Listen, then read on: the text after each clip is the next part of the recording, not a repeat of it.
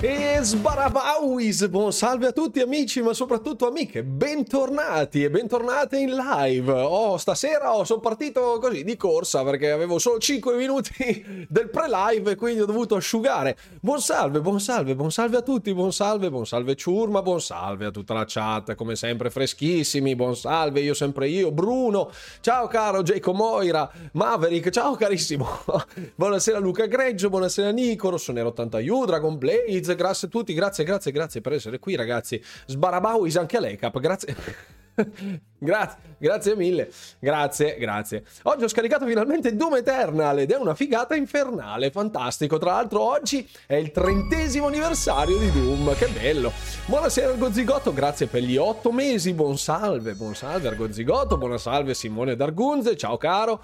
Buon sa- Buonasera The Good Old Newton, Buonasera, sono Carolino Bruzzo. Carolino? Carolino Bruzzolo, inventore delle, delle, stelle del pan di stelle. Beh, una mansione alta di, di un certo livello, direi. Grazie, grazie Fix per essere qui in veste eh, del signor Carolino Bruzzolo. Il disagio della mia community è sempre roboante, quantomeno. Bene, bene, buonasera. Buonasera Enrico, buonasera, buonasera. Buonasera Lord Ranger, ciao Fabri. La stimo tantissimo, il miglior inventore di sempre, visto? Già partono i complimenti in serata per il signor Carolino Bruzzolo. Molto, tanti saluti da Friburgo in Brisgovia. Bo- grazie, grazie mille per i saluti Enrico. Saluti a Friburgo e grazie di Good Newton che ha fatto partire l'Hype Train. Grazie per l'abbonamento per i due mesi. Grazie infinite, ragazzo. Embrione? Come embrione? Che, perché embrione? Va bene, va bene, non facciamoci troppe domande. Allora, ragazzi, questa sera ce la scialliamo e ce la raccontiamo perché eh, post The Game Awards ci sono tantissime considerazioni che si potrebbero fare, alcune delle quali riguardano anche poi il post, il post The Game Awards, sicuramente anche per quanto riguarda il 2024, ah embrione due mesi, perfetto.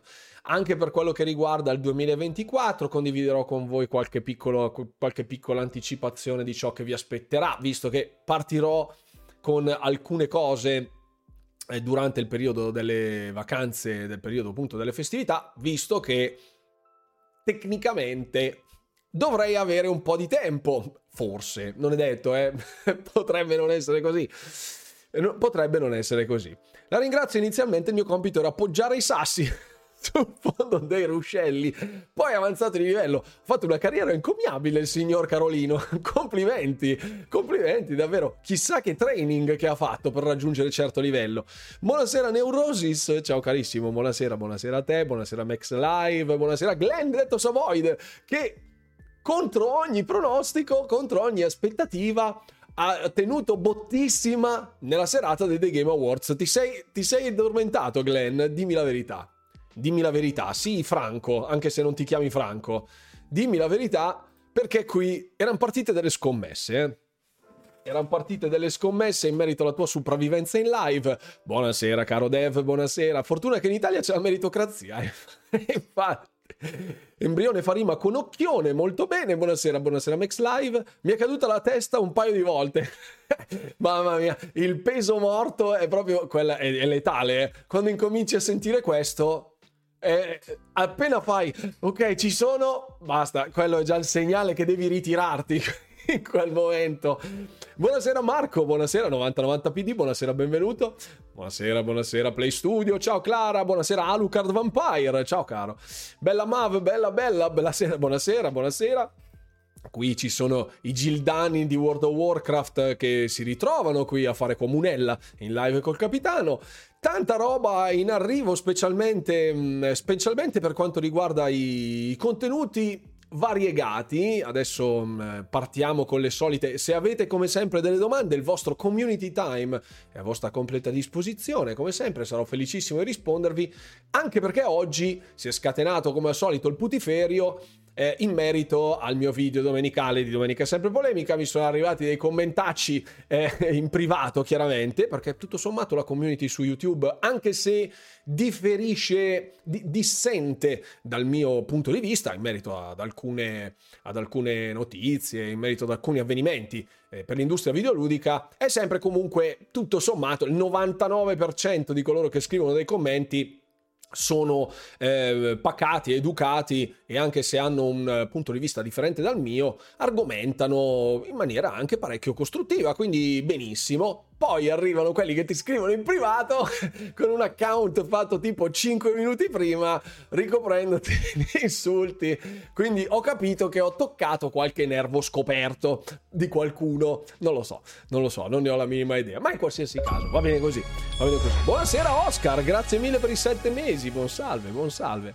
Eh, lo so, lo so, lo so. Eh, buonasera mm, Ah, Mattia Labo, ciao, sera ragazzi, sono passato per un saluto, ti seguo sempre sul podcast, grazie di tutta la passione che ci metti, ma grazie a te Mattia, grazie infinite, grazie, grazie. Una di queste cose riguarda, fra virgolette, anche il podcast, nel senso che in diversi mi hanno chiesto ma perché non metti anche i video in formato podcast, i video che fai li butti anche su Spotify, oltre alle live. Domination, grazie mille per essere qui. È nuovo questo, questo abbonamento di Domination, grazie infinite per l'abbonamento, grazie per il supporto, sempre... Guarda, un bacetto, grazie infinite. Buonasera Caps Lock.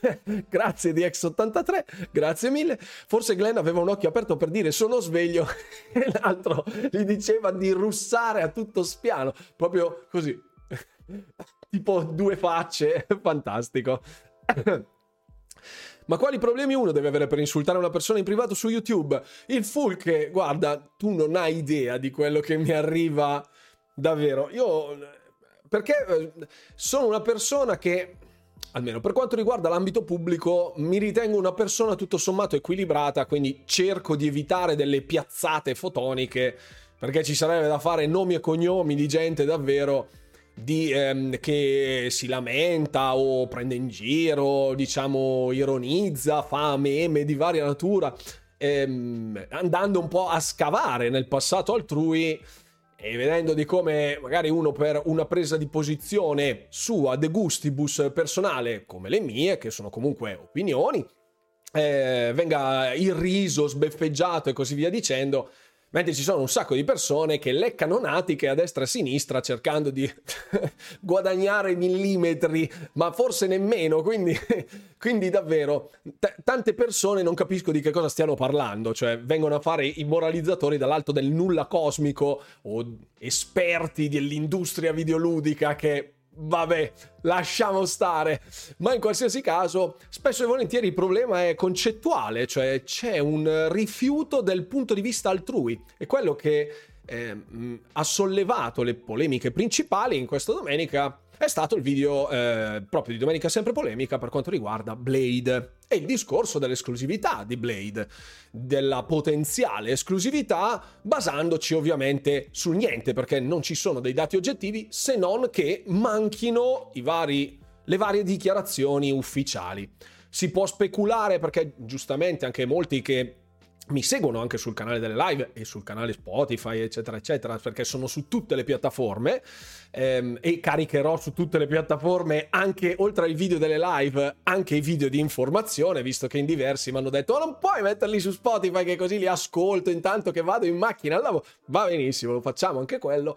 Ehm, alcuni che mi ascoltano trovano stimolanti alcuni punti di vista e finché si parla dati alla mano certi ragionamenti ci stanno e sono assolutamente aperto alla possibile interpretazione e analisi di differenti punti di vista, purché vengano argomentati. Mentre se tutto poi viene surrogato, distillato, cioè se ne estrae il succo e la matrice che resta, cioè il concentrato che resta alla fine è di matrice consolvuorosa dove tutto deve ridursi a uno scontro fra team blu e team verde, allora lì mi viene la vena grossa e lì, e lì basta, cioè perché davvero lì è puro tifo da stadio, lì l'oggettività manca, cioè parliamoci chiaro, parlando in termini calcistici, anche se sono l'ultima persona che potrebbe fare dei paragoni calcistici, se tu sei un super tifoso della tua squadra, che sia la campione del mondo o che sia l'ultima in classifica nel sottoscala, nel campionato del sottoscala dell'oratorio, per te sarà comunque la squadra migliore del, migliore del pianeta, ma questo non significa essere oggettivi, quindi esprimere un proprio parere ci sta, purché abbia dei dati oggettivi da prendere in considerazione. Se no, c'è gente che si ciba delle proprie feci, ma questo non fa delle feci l'alimento più popolare del mondo. Ecco, giusto, giusto per essere elegante, ma cercare di capire il tenore lessicale e concettuale di determinate persone che mi scrivono. Ho cercato di incapsulare. Adesso siete lì, apriamo le gabbie, ditemi la vostra in merito all'esclusività di Blade. Cosa ne pensate? Vi interessa? Non vi interessa? Perché secondo voi dovrebbe o non dovrebbe essere un'esclusiva? Se ne parla sempre con una certa plomb, con, con, eh, con eleganza. Ok? Prendiamo in analisi i fatti e ci facciamo sopra una bella, una bella chiacchierata. Perché no? Perché no? Perché no? Perché no? Allora, intanto parto, sondaggiun. Domenica è sempre polemica in live. Adesso, adesso, un attimo che rileggo perché io ho fatto questa introduzione in merito al discorso dell'esclusività, quindi adesso scrivete e adesso leggo. Leggo. Grazie a tutti coloro che hanno partecipato. Eh, per Live Train abbiamo raggiunto il livello 2. Thank you very much. Grazie infinite del supporto come sempre. Ricordo a tutti gli abbonati, punto esclamativo Discord, per entrare nel canale a voi riservato dove ci sono io più tutta la mia ciurma di fedelissimi che spesso e volentieri si beccano il content in anteprima.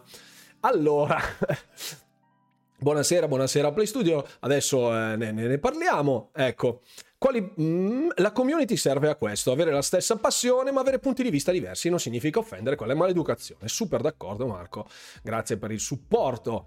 Ovviamente alcune sono fuori come un balcone, assolutamente sì. Buonasera Nizzallen, ma sì, fregatene d'altronde, la mamma dei cretini è sempre incinta e, incinta e fa parti multipli plurigemellari, quindi a voglia! Stasera partiamo forte, grande cap. Grazie mille Marco Twitch per i 100 bit intanto il Dovahkin che risuona, tuona in lontananza. Buonasera a tutti, appena cominciato Avatar Frontiers of Pandora ed è una meraviglia, mai visto su schermo. Peccato la solita tassa Ubisoft verso cui storcono sempre un po' tutti il naso.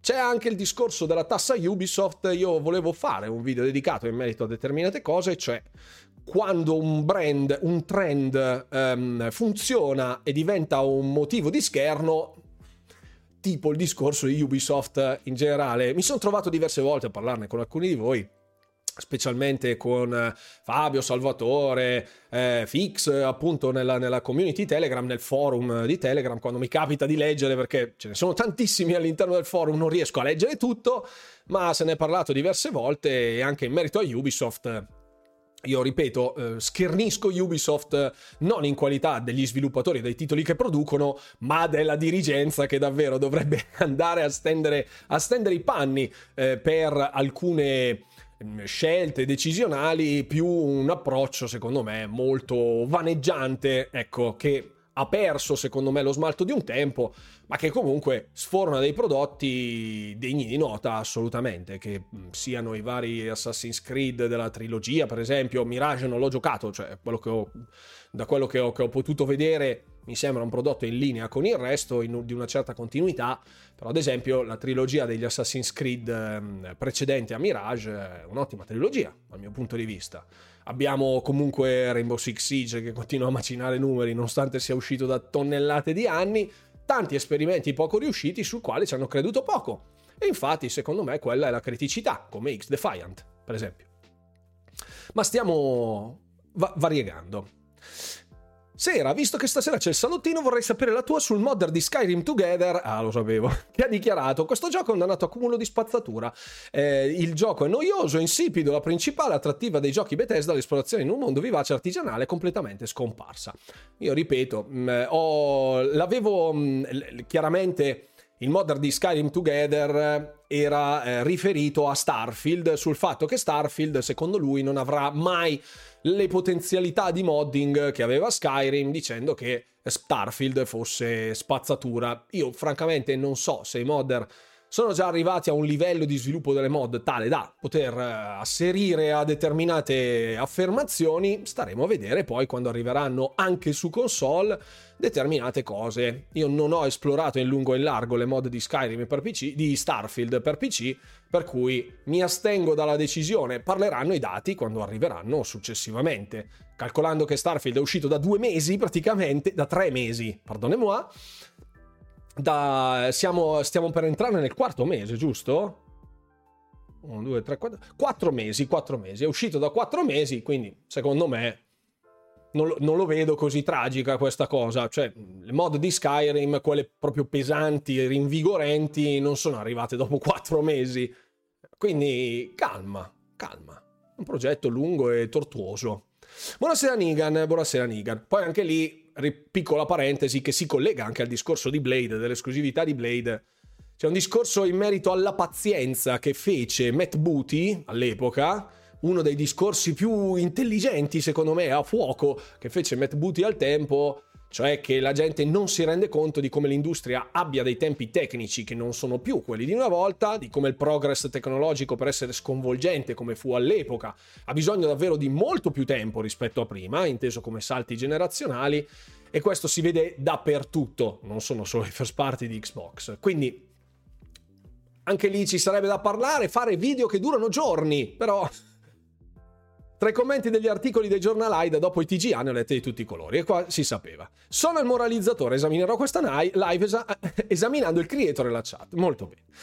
Parlando di Blade, non trovi azzardata la scelta di affidarlo ad Arkane, che non ha mai trattato dei TPS e l'ultimo prodotto in salsa vampira di poco diludente? Ciao Edoardo, rispondo immediata subito. Arkane Leon non ha mai prodotto in me- in nulla in merito ai vampiri, quella Arkane Austin, ma sono due studi diversi, con personale diverso dove entrambi fanno riferimento, sono delle sussidiarie di Zenimax Media, che è una sussidiaria di Xbox, che è una sussidiaria del Microsoft Gaming. E con le nuove cose messe in pista, visti anche i vari delay, posticipi, rilanci e quant'altro che stanno arrivando su tutti i titoli della piattaforma, che spesso non vengono annoverati, ma che comunque sono funzionali al mantenere le promesse, Ara History Untold è un titolo di cui non parla mai nessuno perché non arriverà al, al, day one su PC Game Pass, ma arriverà successivamente.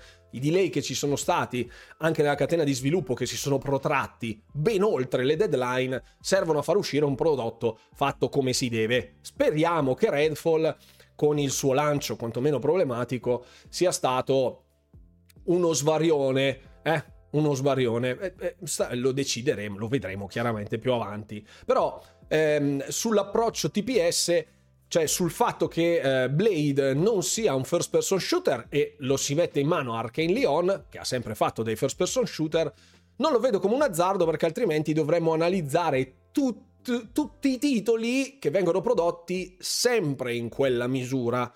Quindi se un titolo di Coalition non uscisse in terza persona tipo Gears, faremmo lo stesso discorso? O è solo perché è Arkane Leon che spartisce il nome con il team che ha sviluppato Redfall che è Arcane Austin?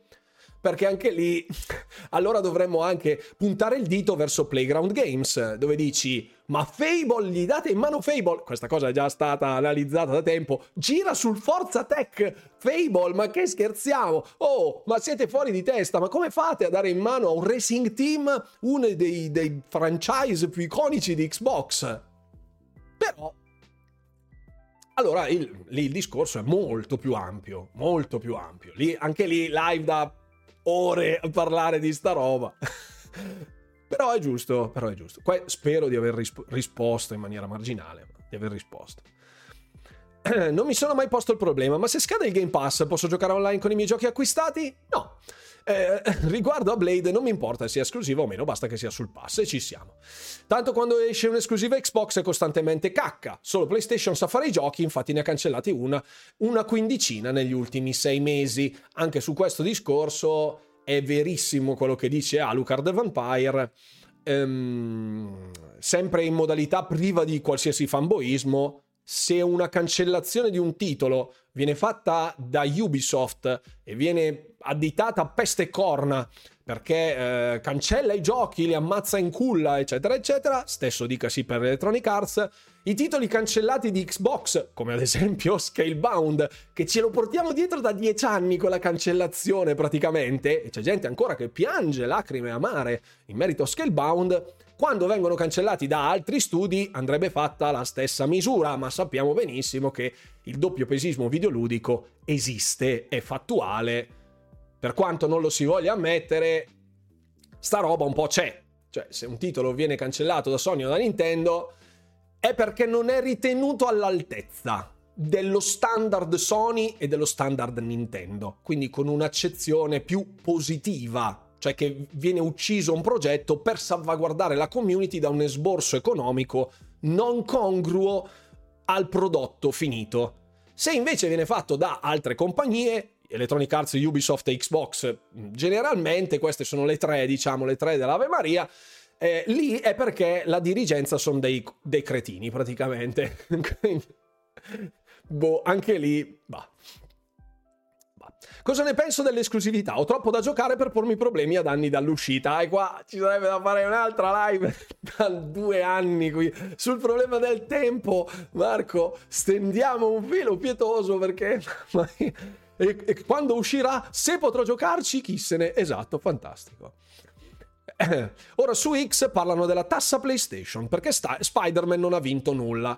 Questa cosa è una storpiatura della Xbox Tax, appunto, in merito al, al, fatto che ci sia sempre una differenza di peso specifico di alcune compagnie e il fatto che Spider-Man non abbia vinto nulla, cioè che PlayStation non abbia vinto nulla, perché i titoli che si è portato a casa eh, PlayStation, cioè i, i, dei third party eh, di PlayStation, ovvero Final Fantasy XVI, è stata la soundtrack dove si è portato a casa la soundtrack e um, qualcosa in merito a Final Fantasy no non era Final Fantasy XIV l'altro titolo porca miseria adesso mi, mi sfugge uh, non mi ricordo non mi ricordo.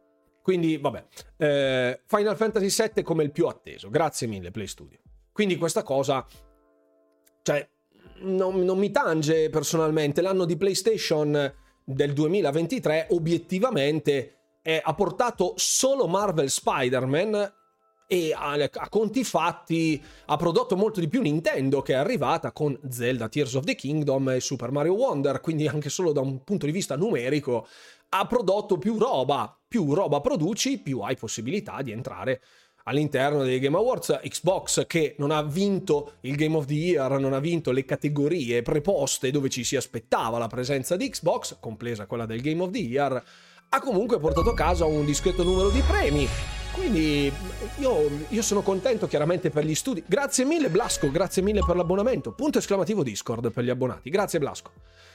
Mm, io sono contento chiaramente per gli studi di Xbox che vedono riconosciuti i loro sforzi. Sapete che per me i The Game Awards sono un'onorificenza che viene fatta agli sviluppatori per il loro merito e marketing adesso connesso.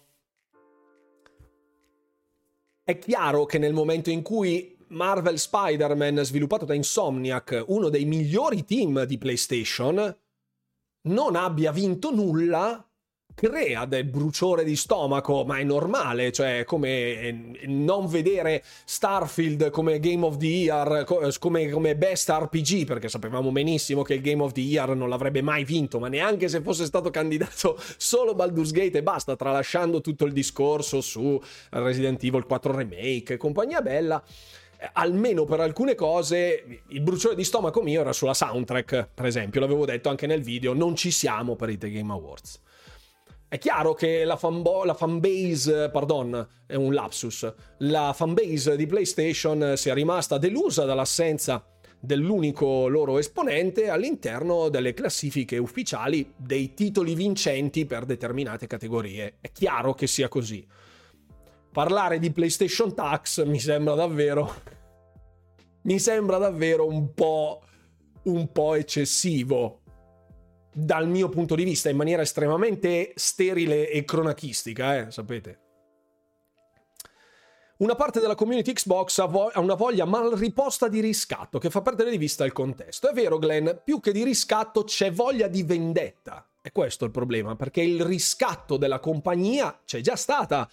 Abbiamo eh, una, una line-up di titoli di studi first party enorme, davvero sterminata, con eh, una varietà di contenuti imbarazzante, un Game Pass con una catena di, che come una catena di montaggio di titoli te li tira addosso senza lasciarti tempo di giocarli con un prezzo fisso.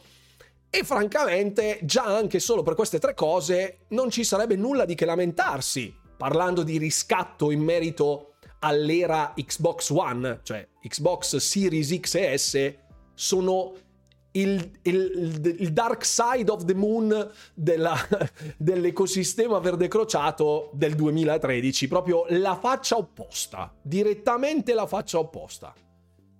Lamentarsi mi sembra fuori luogo, la voglia di riscatto mi sembra che ci sia stata, la voglia di vendetta nei confronti dell'altra fanbase di PlayStation, perché poi la fanbase di Nintendo sostanzialmente se ne frega, ehm, quella non finirà mai mai. E è l'esatto motivo per il quale Blade è stato bombardato di opinioni negative più dalla fanbase, dalla fanbase di Xbox che dalla fanbase di PlayStation, che recrimina una manca una potenziale esclusività come dannosa, quando in realtà, per quanto riguarda l'universo Marvel, l'hanno sempre avuta detenuta, quindi sarebbe il bue che dice cornuto all'asino, un, un atteggiamento eh, ipocrita, ecco. Personalmente se Blade sarà esclusiva o no non cambia niente. Benissimo, a me Blade non interessa proprio, ma visto che sarà sul pass si prova. Piuttosto se vi piace il genere giocatevi Steam World. Stupendo, lo porterò nei gameplay, grazie Ergo Zigoto. L'unico regalo che vorrei per Natale è una bella serie S, per ora mi accontento della X. Bene, ottimo. Eh, ho letto parecchi commenti che scrivevano che Skyrim Together è altrettanto spazzatura, quindi sarebbe perfetta. Perfetto, grazie Fix. Oppure semplicemente non sapeva fare le mod. Ecco. Riprendo la chat eh, perché sono tipo a metà dei messaggi. Abbiate pietà, ragazzi. Mi sembrava di aver capito dalla documentazione portata ai tribunali Microsoft Vision che i propri giochi Bethesda sarebbero stati sempre esclusive. No, alt, rispondo subito. Rispondo subito. Giustissimo il discorso sul portfolio dedicato ai supereroi? Assolutamente d'accordo. È una, è una nicchia di utenza super interessante che Microsoft non ha. Quindi è giusto che venga investito del tempo lì dentro, insieme ai fighting game. Dateci un killer instinct nuovo per cortesia, grazie. Cioè non l'upscaling a 4K a 60 frame, ma un killer instinct nuovo, grazie. Non che quello che abbiamo adesso faccia schifo, eh. comunque, eh, per, per, farlo tornare alla gloria di un tempo. Buono, perfetto. Ehm, il discorso è allora, Arcane giochi in prima persona, terza persona, dipende da chi ci lavora sopra. I team sono molto dinamici, quindi potrebbero essere presi degli, delle persone che hanno collaborato all'interno del Microsoft Gaming o anche fuori a titoli terza persona. In più, l'ecosistema di Xbox è focalizzato, centralizzato sulla condivisione della tecnologia, quindi potrebbe essere chiamato The Coalition, che hanno fatto giochi in terza persona da sempre, eh, come il franchise di Gears, per aiutare Arcane Leon, che fa parte di, del Microsoft Gaming, per sviluppare quel titolo in Unreal Engine. Tra l'altro mi sembra che Arcane Leon abbia sempre usato l'Unreal Engine. Correggetemi se sbaglio, ma potrebbe essere questa cosa, potrebbe esserci questa cosa mh, come punto d'analisi magari chi ha sotto mano la wiki potrebbe, potrebbe eh, trovare queste informazioni eh, prima del sottoscritto. Se ho detto una, una, una minchiata, ditemi apertamente. Ben trovato Massimo. Ehm, sto giocando Assassin's Creed Mirage in questi giorni e lo preferisco di gol lunga agli ultimi tre. Perfetto. Che un gioco sia esclusivo o meno non è importante, è importante che sia il Day One Game Pass. Perfetto, buonasera Stedan. Ehm, quelli di Starfield sono stati dei signori con il messaggio ai TGA e complimenti a tutti i candidati. E ci sta, perfetto. L'antitrust americana è tornata alla carica in appello per l'acquisizione di Blizzard da parte di Microsoft. Sono strascichi che riguardano in maniera molto marginale, sono eh, richieste che vengono avanzate, che possono essere poi respinte quello che si sta muovendo è più su OpenAI e l'intelligenza artificiale da parte di Microsoft. Quindi se trovate i soliti articoli tipo l'FTC e la CMA mettono in allerta Microsoft e lo trovate scritto sulle solite tre testate di giornalai maledetti, sappiate che è per OpenAI e basta. Infatti non scriveranno Activision Blizzard all'interno scusate, all'interno del titolo, ma scriveranno Microsoft. Perché se lo scrivi su una rivista di videogiochi, Microsoft uguale Xbox. Anche se non è così. E quindi, tac, dagli col click. Perfetto. Blade ci stava bene The Coalition. Eh, boh, non è detto che non, non facciano qualcosa, non aiutino. Io sono felice che inizino a fare Blade, sono fiducioso, assolutamente d'accordo. Eh, io sto seguendo il tuo consiglio in download Fortnite Lego, ti saprò dire nella prossima live. Giocalo, io lo stavo giocando con le mie bambine, molto carino. Se in cooperativa, meglio ancora. Quindi potremmo magari sul Discord, um, magari Dev, visto che tu bazzichi parecchio sul Discord, tienimi, tienimi, un appunto che poi magari facciamo la sezioncina per i free to play, magari qualcuno vuole entrare su Lego Fortnite, cioè su Fortnite Lego e giocare con qualcuno, sarebbe carino avere la sezioncina. Leggo tutti, eh, un attimo che sto riprendendo la chat. Mamma mia, sono indietrissimo, scusate. Approfitto della community. Old Cohen, ciao carissimo, bentornato. Dal primo mese non mi visualizza correttamente gli obiettivi che ottieni. Un problema mio sta capitando anche agli altri. Mm, contatta l'assistenza. Contatta l'assistenza. Vengono conteggiati o non vengono mostrati? Cioè il gamer score aumenta? Se il gamer score aumenta un problema di pop-up può essere. Se il gamer score non aumenta, allora contatta l'assistenza. Riguardo Season of Xbox, in merito a... Ste- eh, in merito alle si- Season of Xbox, intendi World of Warcraft, la Season of Discovery su Xbox? Non so. Sì, sì, più specifico perché probabilmente non ho capito io. Sono io che sono fuori di testa, eh. Sì, anch'io onestamente avrei affidato The Coalition. Grazie alla risposta. Perfetto, Edoardo. Anche Guerriglia aveva sempre fatto FPS, poi hanno fatto Horizon. Giusta analisi, fix. Se era Cap, io me la sentivo tantissimo, avrebbero mostrato il Blade e Kojima, però pensavo anche ci sarebbe stato il DLC di Elden Ring, altro assente in effetti. Grazie Red Fox per eh, l'aggiunta. Ehm, Ah, ok, perfetto. Paolo Chic ha già risposto per gli, gli, obiettivi. Gli studi di sviluppo possono essere bravi anche in più generi. Guardate Tango che passa da Evil Within. Hi-Fi Rush, date fiducia agli studi di sviluppo. Basta non farli lavorare in un ambiente tossico, come ha detto appunto eh, il fantastico, il fantastico Filippone Spensieri, che ha detto che gli studi eh, siano autorizzati a lavorare su roba in, su cui credono, su cui hanno passione quindi basta mungere le vacche, almeno per quanto riguarda l'Xbox Game Studios. Io sono curioso di sapere, in merito a questa frase, contestualizzando il discorso di Play Studio, se poi effettivamente anche gli studi di Activision avranno questo trattamento. Tecnicamente sì, finché c'è Kotick nel board penso proprio di no, perché effettivamente Sledgehammer Games, eh, Treyarch e Infinity Ward è da vent'anni praticamente che fanno sempre e solo COD. Quindi se qualcuno dovesse alzare la manina dicendo io ne ho un po' piene le balle, scusate, posso dirlo, ne ho pieni maroni, scusate, e, e lì, lì poi si vedrà l'atto pratico. C'è anche Fable Legends. Grazie mille, Mighty Ignorance. Avevi super ragione, c'è anche Fable Legends. Ma tu sei convinto del gameplay visto di Hellblade 2? A me è sembrato lo stesso schive e colpisci limitato del primo, anche infinitamente più figo come grafica e animazioni. L'impatto poi del combat system credo che in un trailer sia poco visibile cioè anche tutte le cutscene come vengono fatte, come zoom, movimenti, effetti speciali che chiaramente vengono accentuati enfatizzati da un montaggio propedeutico a venderlo, potrebbe essere un ingigantimento, ma potrebbe anche, fra virgolette, rappresentare tante piccole striscioline che in realtà rappresent- cioè che vengono estrapolate da un contesto molto più interconnesso. Quindi potrebbe essere un combat system molto solido e gli elementi, diciamo, più generici vengono messi nel trailer per così, per marketing e basta. Flynn Snake, grazie infinite per essere qui con noi, benvenuto o benvenuta. Stiamo sempre a lamentarci che non c'è innovazione. Per Blade io sono d'accordo, che lo faccia Arkane. Cominciamo a fare un gioco classico cambiando il punto di vista dello sviluppatore, magari ne esce qualcosa di fresco e buono. Infatti, hai visto mai?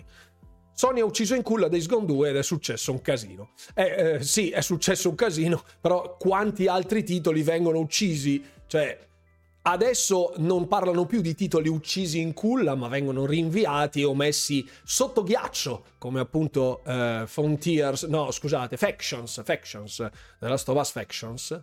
E, um, cioè, raga, il problema c'è, è serio, chiaramente. Nel momento in cui però una, una, un'azienda come Sony, a livello di first party, quest'anno ha prodotto praticamente solo Marvel Spider-Man nei suoi studi interni, che non è che siano pochini, ehm, è stato un anno abbastanza dimenticabile in termini di quantità, quantomeno. Non so valutarlo in termini di qualità perché non ho una PlayStation. Però è chiaro che poi nel momento in cui la gente aspetta uno dei titoli e quel titolo non esce, insomma, il problema, il problema c'è. È come l'11-11-22 di Starfield, che doveva uscire appunto l'11-11-22, o Redfall che doveva uscire nell'estate del 2022, e il nostro 2022 è stato un incubo dove praticamente Obsidian ha portato avanti la baracca con Pentiment, Grounded e quello che sappiamo. Quindi anche lì va tutto valutato nell'ottica dell'annata che hai. Se esci con 30 titoli e ne rimandano uno minore o medio, quello che è, dici, vabbè, può, può starci. Se invece ne esce uno e lo rinvii, fratello. Mi sembrava aver capito dalla documentazione portata in tribunale da Microsoft per la questione Activision. Ah, ok, questo è ancora il repost, scusa Marco. Comunque no, il discorso delle esclusive Bethesda verrà giudicato caso per caso. Quello che era stato portato è che alcuni titoli avrebbero avuto un trattamento a seconda della vastità della fanbase. Quindi se è un franchise molto noto, è molto probabile che sia un qualcosa a, di tipo multipiattaforma, quindi io mi aspetto che il prossimo Doom non sia un'esclusiva, per esempio, visto che è giocatissimo su tutte le piattaforme, Switch incluso. Invece se parliamo di titoli nuovi, è chiaro che l'atteggiamento in termini di esclusività possa essere differente. Le carte che erano state portate e firmate presso l'Unione Europea valutavano caso per caso, le dichiarazioni che erano state fatte da Tim Stewart eh, parlando con Phil Spencer dove dissero che eh, il nuovo imprinting sarebbe stato rendiamo esclusivo a più roba possibile, erano delle conversazioni in merito al 2018, 2019, alcuni a inizio 2020, quando poi l'acquisizione di Bethesda nemmeno era stata finalizzata ufficialmente. Quindi sono dati che sono chiacchiere che poi all'atto pratico trovano una negazione firmata presso i documenti dell'Unione Europea. Quindi morbidi su questo, dichiarazione ufficiale è caso per caso. Basta. Spider-Man è come Starfield, un buon gioco che non eccelle in nulla, giusto così. Mm, non ho la stessa sensazione in merito a Starfield, però non, po- non posso giudicare. Gusto, gusto di, di X83 ci sta ha vinto tutto Baldur's Gate, che è anche su PlayStation. Non capisco bene sta cosa della tassa. No, in termini di first party. Zelda ne ha vinto uno, eh, per carità, Best Action Adventure, ma sempre monopremio rimane. Zelda sì, ne ha vinto solo uno e Super Mario Wonder forse due. Best Family Game e... forse due? o Innovation, eh, non ricordo, non ricordo Super Mario Wonder, però mi sembra due. Mi sembra due. Bisogna aver fiducia in Arcane Leon su Blade. So che non ha mai fatto un gioco in terza persona, però fasciarsi a testa prima di vedere il gioco finito vuol dire aiuto un altro Redfall. Esatto. Hai visto che ora Final Fantasy XVI nel trailer sta scritto che è esclusiva fino al 31-12-2023? L'avevo letto eh, durante lo showcase, Fix. Sì, l'avevo, l'avevo notato. Visto come sono sempre peggio gestiti, direi solo marketing. Ah, ok, ok. buonasera, buonasera Pablo. Tra l'altro gli stessi critici che avevano dato 9-10 a Spider-Man 2 poi non, sono, non se lo sono filati per nessun premio, coerenza.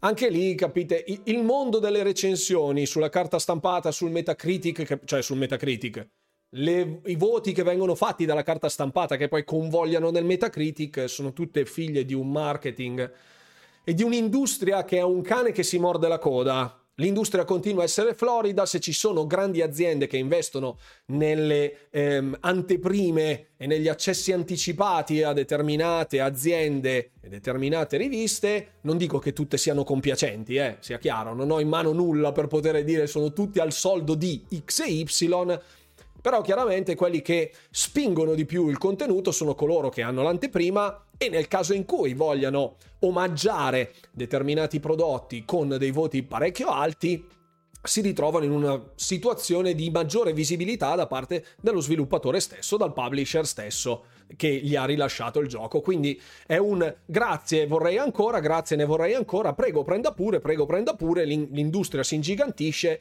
però adesso se un gioco prende 8,5 lo si guarda come se fosse davvero una, una mi veniva in mente un paragone che forse non è il caso di dire su Twitch, comunque diciamo una, un, un, pezzo di sterco. Ecco, un pezzo di sterco.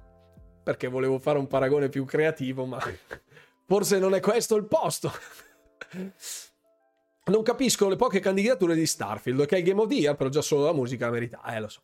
C'è anche un po' di voglia di vendemmia. I fanboy Xbox non hanno voglia di fare gne gne gne, i fanboy Sony, detto in parole povere. Eh, I fanboy eh, Xbox hanno voglia di fare gne gne gne, i fanboy Sony, esatto. Gne gne gne, questo è su Xbox e tu non ce l'hai. Esatto, come ho detto io. Eh, è uscito il trailer di Senua 2 con una grafica da urlo, eppure nessuno fece wow, ma tutti, eh, non ce l'ha data. È vero, siamo esigenti. Io mi, mi sono fermato al, come ho detto anche in live, peccato manchi la data. Peccato manchi la data.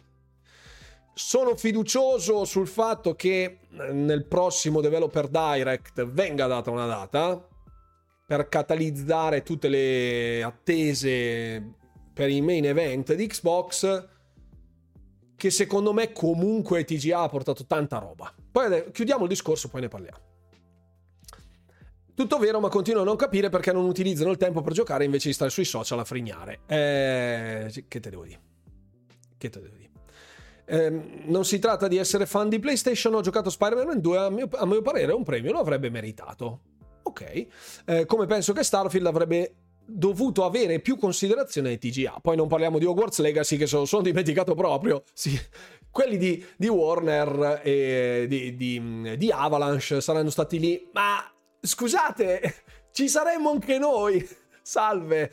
Eh, vabbè, vabbè. Provato Fortnite Lego, vedo, duri tempi, vedo tempi duri per Minecraft. Ho avuto la stessa identica sensazione. Ci sarebbe moltissimo di cui parlare in merito anche a questo, però visto che è la serata post TGA, cerchiamo di rimanere almeno lì in ambiente, poi ci sarà modo per parlare di tante cose. Le ferie sono dietro l'angolo, aspettatevi live a casaccio. non ho mai conosciuto Blade, ora ho un ottimo motivo per conoscerlo. Molto bene, si sperimentano nuovi, nuove frontiere. Da super fan di Harry Potter, Hogwarts Legacy è il mio goti per questioni affettive, ma oggettivamente se togli il valore del, bla- del brand in sé è un RPG fantasy di qualità media, con un'ambientazione stupenda ma che non ti colpisce allo stesso modo se non sei un fan. Vero, ma anche tanti altri brand sono così. Eh, secondo me. Io sono... Mh, mm, in termini di RPG, anche a livello di action adventure, ho visto alcune delle meccaniche appunto di Marvel Spider-Man che riprendono a piene mani quelle dei titoli precedenti, quindi si potrebbe dire che in termini di innovazione del gameplay ci sia qualcosa per Marvel Spider-Man, ma nulla da strapparsi, per cui strapparsi i capelli e incensarlo come uno dei migliori action adventure, per esempio. Però la nomination almeno gliel'hanno data. Secondo me, almeno una nomination Hogwarts Legacy la meritava non vogliamo tirare in ballo Atomic Heart perché c'è la questione Russia, eccetera, eccetera. Va benissimo. Non vogliamo tirare in ballo Wulong Fallen Dynasty perché, beh, va bene, tutto quello che volete, però di titoli ne sono usciti interessanti che qualche nomination l'avrebbero meritata. Più di tanta altra roba blasonata che è comparsa per magia. Ciao Cyberpunk, sto parlando proprio con te.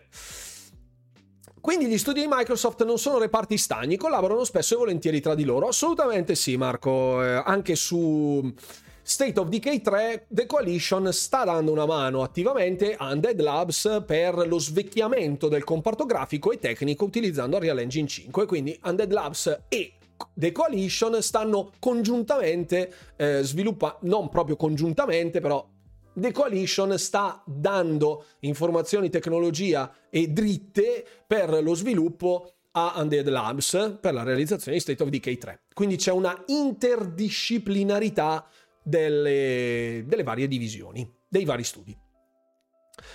Eh, quando si parla del mondo di Xbox c'è più gente in live. Sì, lo so, Paolo Chi, che tu sei anti-gameplay, ma eh, io non posso fare salotto tre sere a settimana, fare tre video tre sere a settimana, perché come voi sono un videogiocatore. Non scrivo per nessuna testata e eh, ci sta tutto con la giusta misura. Con la giusta misura.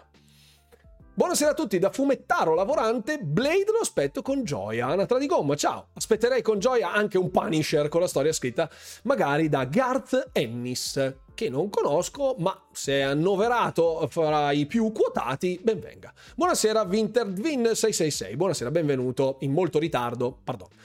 Eh, volevo iniziare Lego Fortnite, devo starci concentrata. Ricordarmi il mio account Epic. ehm le ho provate tutte e tre, macchinine, Lego e Guitar Hero, molto molto divertenti. Io volevo Jerry Calà sul palco con Sega, ma ho dovuto accontentarmi. Ciao Nylog. Situazione di Bungie, che ne pensi? Azzarola. Situazione di Bungie è molto difficile, secondo me. La situazione di Bungie è appesa a due prodotti, Marathon e il prossimo DLC di uh, Destiny 2. Nel caso in cui Destiny 2 vada bene, dopo Lightfall e insomma le ultime due uscite che mi sembra Lightfall e come caspita si chiamava l'altro non me lo ricordo. Comunque le due uscite che sembravano non aver conquistato la community eh, di Destiny con tutta una serie di problemi eccetera eccetera se la prossima espansione di Destiny va male sono guai. Sono guai. Anche per Marathon perché Marathon è un progetto in divenire che potrebbe arrivare l'anno prossimo, ma non è detto. E nel caso in cui intervenissero a gamba tesa, cioè per farla proprio super schiscia, ok? In super soldo, distilliamo la conversazione. Destiny adesso ha un board di 5 persone. Monaco Birraio, grazie mille per l'abbonamento, per i 4 mesi. Buonasera a te. Allora, Distilliamo il succo di Bungie, del discorso Bungie. Nel board decisionale di Bungie ci sono 5 persone, 2 di Sony PlayStation e 3 di Bungie. Questi 5 hanno poteri decisionali in merito a cosa venga sviluppato, come venga fatto, quindi scelgono la direzione che Bungie deve intraprendere. Essendo un, uh, un quintum virato, non so se si dice così, comunque un'oligarchia a 5 giocatori, a 5, a 5 persone, deve esserci una disparità forzata, quindi i due di Bungie, sicura, due di Bungie voteranno sicuramente per Bungie, i due di Sony voteranno sempre per Sony, in merito alle varie visioni che hanno del, del, del prodotto, e il terzo, che è di Bungie, cioè la loro garanzia di indipendenza, potrebbe, potrebbe decidere per uno o per l'altro in termini di scelte.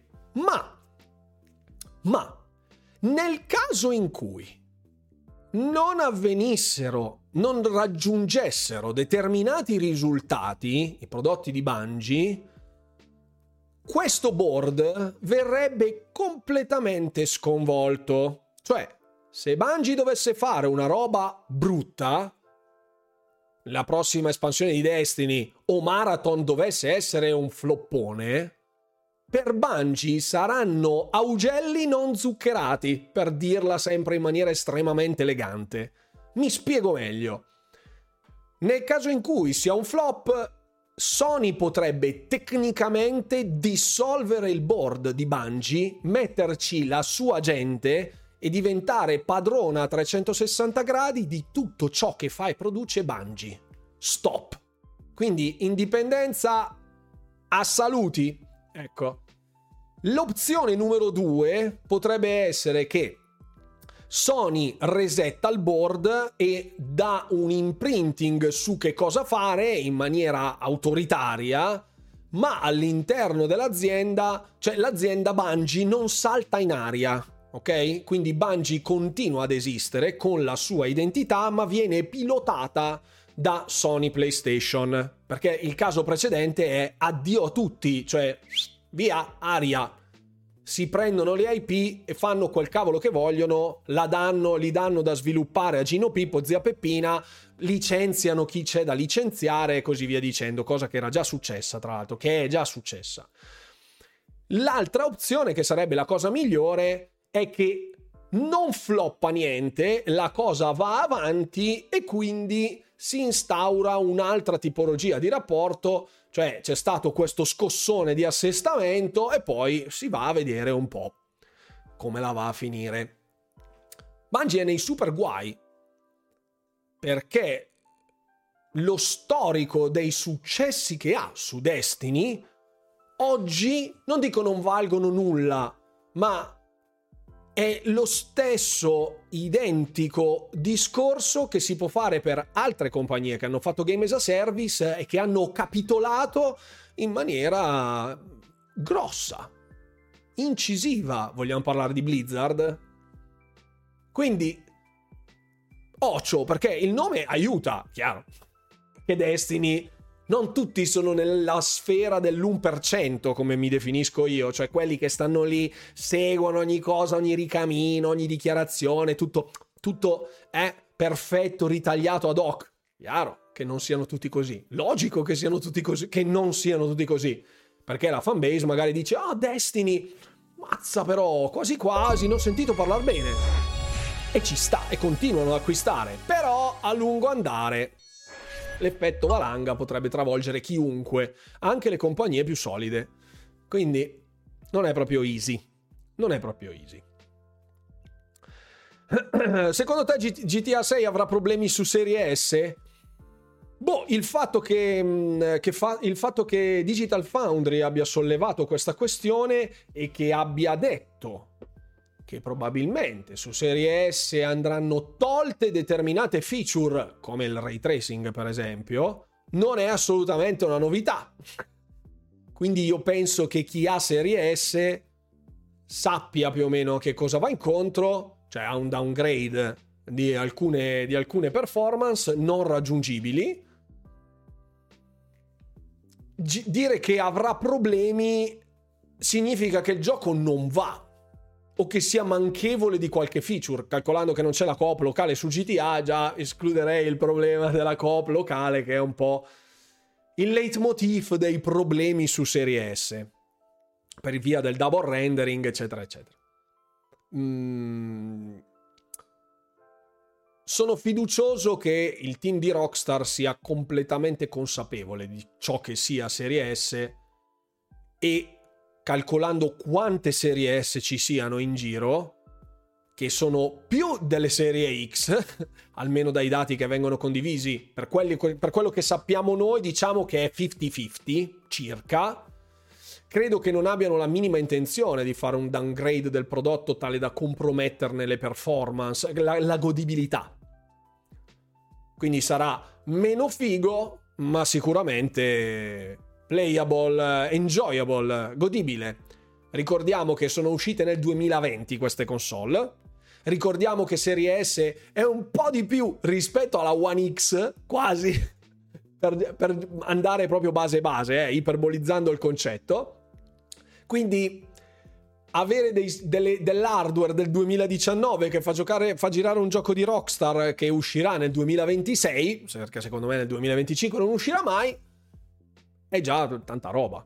Cioè, è già ottimo. Siamo più o meno nel range del 2013 uscita di One, ultimi titoli che escono nel 2020. Più o meno l'arco temporale da tenere in considerazione è quello lì. Circa, circa. Sto sempre iperbolizzando il concetto, eh. per migliorare il combat system di Hellblade 2 avrei dotato Senua di un fucile a pompa e qualche per me già va bene il combat del primo. Diciamo che, allora, Nigan, giustissimo, ehm, sono d'accordo perché il focus di Hellblade Senua Sacrifice non è il combat system, è un action adventure, ma non è un hack and slash, un action RPG hack and slash eh, basato dove il focus principale è sul combat, il focus principale è sulla storia e il combattimento è debole rispetto al resto, molto debole rispetto al resto, una, un potenziamento lo gradirei per renderlo più frizzante, ma non deve minare quello che è il messaggio che vuole fare, che si vuole dare con Hellblade, cioè non dell'eroina super mega pro che tutto fa e che tutto può, ma una trasposizione videoludica di un'eroina tormentata da varie problematiche che la affliggono, dall'incertezza, dal senso di fragilità che ha pervaso Hellblade Senua's Sacrifice. Se questo concept verrà mantenuto su Hellblade 2 e verrà migliorato da un punto di vista tecnico e di gameplay, anche aggiungendo delle feature ulteriori come un combat system più solido, senza renderlo per forza un action RPG Souls-like o robe del genere, cioè qualcosa di dedicato al combat, sarà un ottimo prodotto. Cosa che io spero, mi auguro. Ehm... Eh, lo so, lo so, lo so, Marco, eh, lo so, lo so. Qui sto leggendo. Deve avere per Xbox una cosa simile al DLSS 3? So che c'è l'FSR, non è la stessa cosa. Le... Il discorso dell'hardware è sempre... è sempre spinoso è sempre spinoso. Perché la killer app... Eh, cioè... Si entra in un campo veramente ostico andando a parlare di hardware sulle console. È chiaro che il DLSS per il punto di sviluppo a cui è arrivato è migliore rispetto all'FSR 3 sotto praticamente tutti i punti di vista bisogna tenere in considerazione tante cose sulle quali noi non abbiamo controllo e forse nemmeno nozione in termini proprio dei numeri che muovono queste, queste aziende. Cioè, già il sodalizio che c'è fra Xbox e Nvidia per il supercomputer piuttosto che GeForce Now, piuttosto che il cloud gaming, tutto quello che volete, potrebbe potenzialmente aprire una valutazione di una prossima console su architettura ehm, RTX piuttosto che eh, AMD, Nvidia piuttosto che AMD. Secondo me dietro c'è qualcosa che non si percepisce perché sarebbe una scelta quasi obbligata a dire ingabbi in una console un hardware che deve durare più possibile quello che ha ottenuto Nvidia non è neanche paragonabile con quello che eh, ha, ha, ottenuto l'FSR 3, cioè molto meglio il DLSS 3 rispetto all'FSR 3, quindi la scelta sarebbe scontata. Perché non lo fanno? Boh, non lo so. Non lo so. Ehm... Tinfoil Hat Mode On di Simovic. Visto che hanno trovato il nome della città che ha ispirato Silent Hill nel trailer di OD, non l'ho visto Simovic. Non l'ho visto. Andrò a guardarci. Secondo te, realisticamente, quando si vedranno i primi giochi a BK nel Game Pass? Deadline che stabilisco io arbitrariamente giugno 2024, in occasione dell'Xbox Game Showcase, dove Activision avrà un peso grosso sul palco. Mio, mia profezia. La rune profezia. Senua 2 non mi preoccupa, vista, non mi preoccupa la data visto, il backlog, visto il backlog. L'importante è che sia un gioco fatto con tutti i crismi, è quello che tutti ci auguriamo. È uscito troppo presto Hogwarts, i giornali hanno la memoria, la memoria corta. E sì e no, nel senso che è vero, i giornalai un po' hanno la memoria corta, i The Game Awards più che altro hanno la memoria molto corta perché erano già state fatte delle discriminazioni all'epoca con le finestre di lancio, cioè avevano escluso Pentiment nei candidati del Game of the Year per il 2022 perché era uscito oltre la finestra che avevano determinato loro. Se fosse stata applicata la stessa finestra che è stata applicata quest'anno nei Game of the, Years The Game of the Year del 2023, se quella finestra di considerazione dei titoli fosse stata applicata anche nel 2022, Pentiment sarebbe stato dentro. E Josh Sawyer non l'ha presa benissimo questa cosa. Spoiler alert, non l'ha presa proprio benissimo. Buonasera casa Xbox. Oh, ciao carissimo, ciao. Presumo Jack. Ciao Jack, benvenuto a bordo della live. Eh. Eh. Sinceramente sono stufo di dover sempre di dover avere sempre questo. Deve essere unico, non imitare il capitolo prima. Ho amato Spider-Man 2, Tears, Forza Motorsport e altri scarti slash outdated. Ecco, io quando sento parlare, giustamente, eh, Red Fox Orange, posso... posso so, soddisfattissimo dai TGA, ne abbiamo, abbiamo parlato proprio, ne stiamo ancora parlando, a dire la verità. Ehm, io spezzo una gamba, come diceva Serse Cosmi... Uh, come diceva Serse Cosmi della Jalappa, ehm, spezzo una gamba in, famo- in favore dei more of the same. L'ho già detto diverse volte e sono super d'accordo con Red Fox Orange. Il fatto che il more of the same sia un sinonimo di prodotto anacquato diluito è una bruttura del mondo moderno, dove si cerca a tutti i costi l'innovazione, mentre dove almeno l'industria, eh, la critica vorrebbe un continuo evolversi del medium videoludico, quando in realtà il medium videoludico è fra i più stagnanti di sempre perché siamo ancora in mano a Battle Royale, Fighting Game, Action RPG eh, di matrice Souls e eh, Open World eh, in modalità roleplay per da, dagli ultimi, negli ultimi dieci anni siamo stati invasi da sta roba. Il vero cambio di genere c'era stato ai tempi dell'inizio 2000 quando arrivarono gli MMORPG, poi eh, c'è stata la seconda ondata quando uscirono i MOBA quindi i vari Dota, League of Legends eh, e compagnia bella. Poi arrivarono i Battle Royale, adesso c'è l'invasione del Souls-like, ma l'industria non si sta evolvendo. Quindi nel momento in cui si prende a piene mani da ciò che vince per prendere spunto, non è una stagnazione in senso cioè, non è che tutto debba essere visto con accezione negativa. Se il pubblico gradisce questa tipologia di gioco, tale da consacrarla come prodotto vincente, perché mai dovrei eh, andare, per mai, perché mai si dovrebbe andare a ricercare chissà dove la soluzione, la pietra filosofale del gaming, dove si inventa un nuovo genere con costi di produzione esorbitanti, rischiando dei flop clamorosi, con anche delle industrie giganti, pensate Embracer, Paradox e compagnia bella, publisher enormi che tagliano con l'accetta i contenuti che non vengono lanciati come si deve o non ottengono risultati come sperati.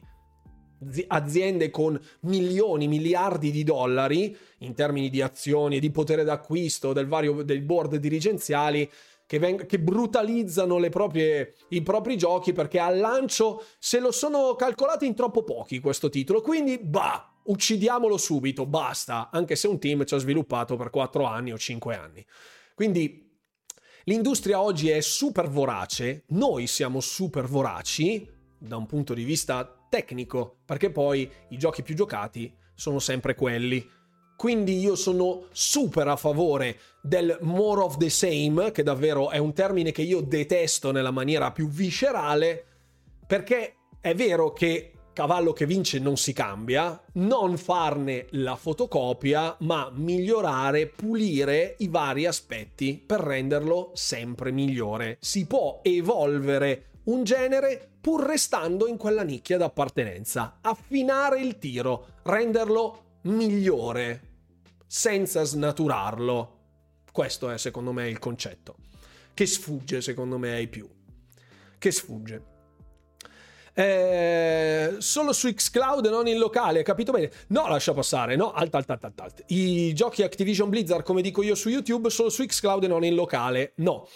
Eh, quello è il pop-up che è stato condiviso, è qualcosa che è arrivato al di fuori dell'Unione Europea, è stato visto negli Stati Uniti, eh, quelle varie pop-up che sono state diffuse e eh, riguardano i terms of use per alcuni titoli che eh, hanno un coinvolgimento in termini di cloud gaming, alcuni dei quali sono titoli mobile, come ad esempio Call of Duty, Call of Duty Mobile Quindi questo non significa che i titoli di Activision Blizzard King gireranno solo sul cloud passando per Xbox. Non è così e non lo sarà.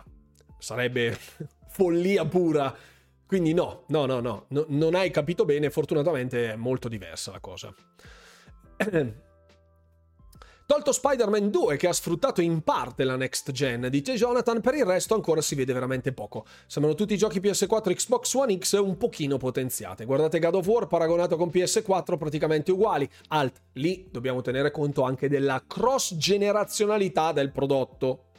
Quindi se un titolo deve, giocare, deve girare sia di qua che di là, non puoi farlo a cannone sulle nuove generazioni di console e quelli dietro saluti, altrimenti non è un titolo cross generazionale. Comunque il fatto dell'evoluzione estetica, dell'impatto che ha un titolo nuovo ehm, che esce sulle console di corrente generazione è cambiato.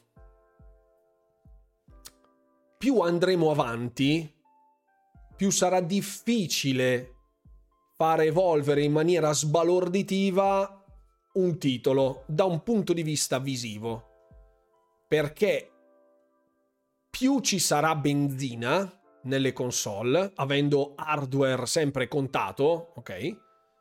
Più gli sviluppatori dovranno scegliere su cosa investire. E investire tutto sempre soltanto sul comparto tecnico per una resa grafica migliore porta a degli scope diversi, più ristretti, che con meno libertà d'azione. Perché se devi rendere perfetto un mondo intero, non è come rendere perfetto uno stato del mondo, per farvi capire. E questa cosa non rientra mai nell'equazione del valutiamo il progresso che è stato fatto fra la scorsa generazione e la nuova generazione. Leggo, eh, rileggo, rileggo.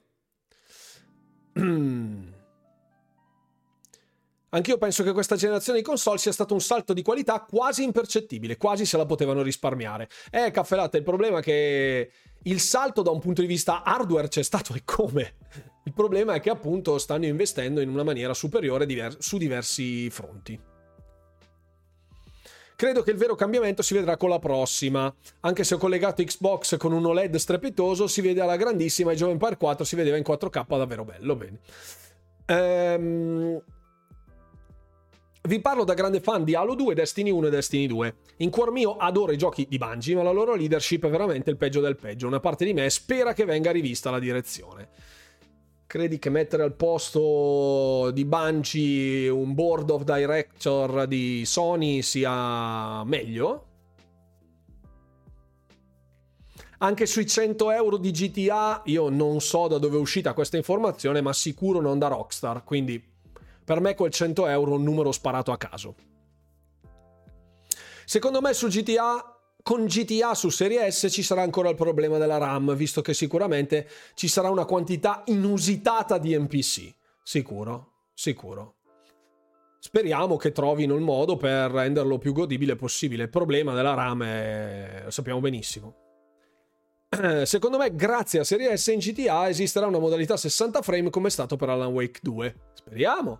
Speriamo che si prendano tutto il tempo per ottimizzarlo come si deve dappertutto in modo che ne possano beneficiare tutti. Ehm...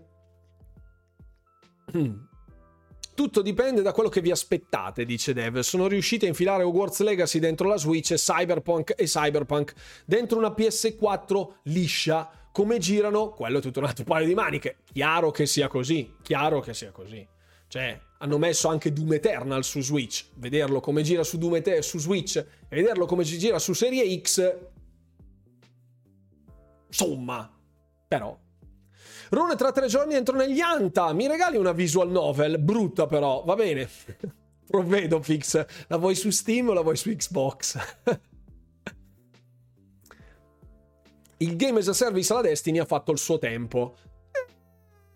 Dipende. Dipende. Dipende cosa intendi per, visual, per, per game as a service alla Destiny. Dipende. Se fai un PvE con seasonal content, con progress PvE a blocchi, a scaglioni, ci sarebbe da abbattere tre quarti dei game as a service di quel tipo lì, degli shooter, terza o prima persona che volete. Lì ci sarebbe da andare con l'accetta proprio. A 100 euro un altro po' ti danno la console in omaggio col gioco, sempre per merito a GTA eh, hanno venduto più serie S perché fanno il Game Pass con una console eccezionale rispetto al prezzo. Ho preso la X perché ho tanti giochi vecchi senza CD, non potrei usarli, chiaramente. Comunque sono sorpreso che abbiano venduto più S che X, dai dati che abbiamo, eh. non, tutte le... non tutte le divisioni in tutto il mondo hanno condiviso i dati, solo alcune vengono pubblicate. Tra cui il Giappone, dove Xbox conquista il Giappone. Ma che i prezzi della S sono saliti rispetto alla X. Fino a un anno fa la S si trovava a 180, adesso si è alzata tantissimo. Sì, perché piano piano la gente sta incominciando a capire il peso specifico di Game Pass e del fatto che se uno ha una main console più potente per farci girare le multipiattaforma sopra, uno ha comprato PS5 al day one e dice voglio il Game Pass, prende la S, non prende la X.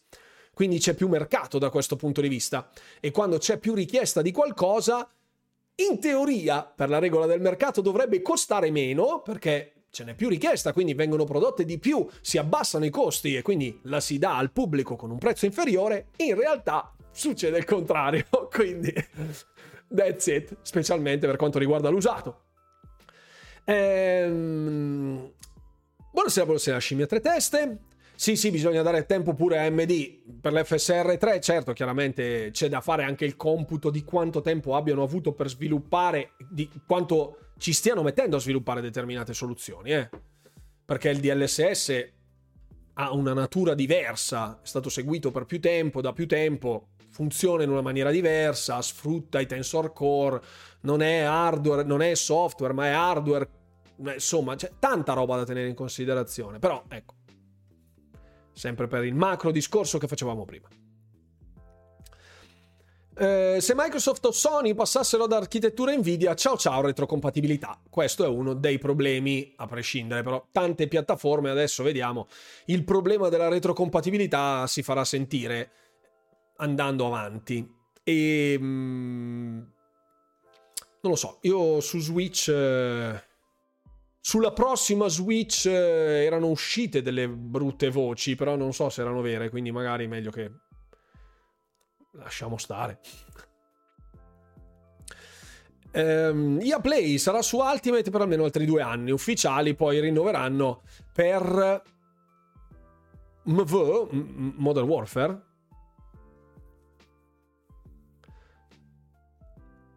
Ah, in Avatar. Ok, in Avatar, grazie mille. Secondo te i remake di Sega saranno sul pass? Play Studio. Clara, che bella domanda che mi fai. Allora, probabilmente saranno doppia invece di AAA a 80 euro. Credi che convenga a Sega mettere cose come Crazy Taxi sul pass invece di venderli singolarmente e basta? Allora, l'effetto nostalgia è dirompente eh, però fino a un certo punto.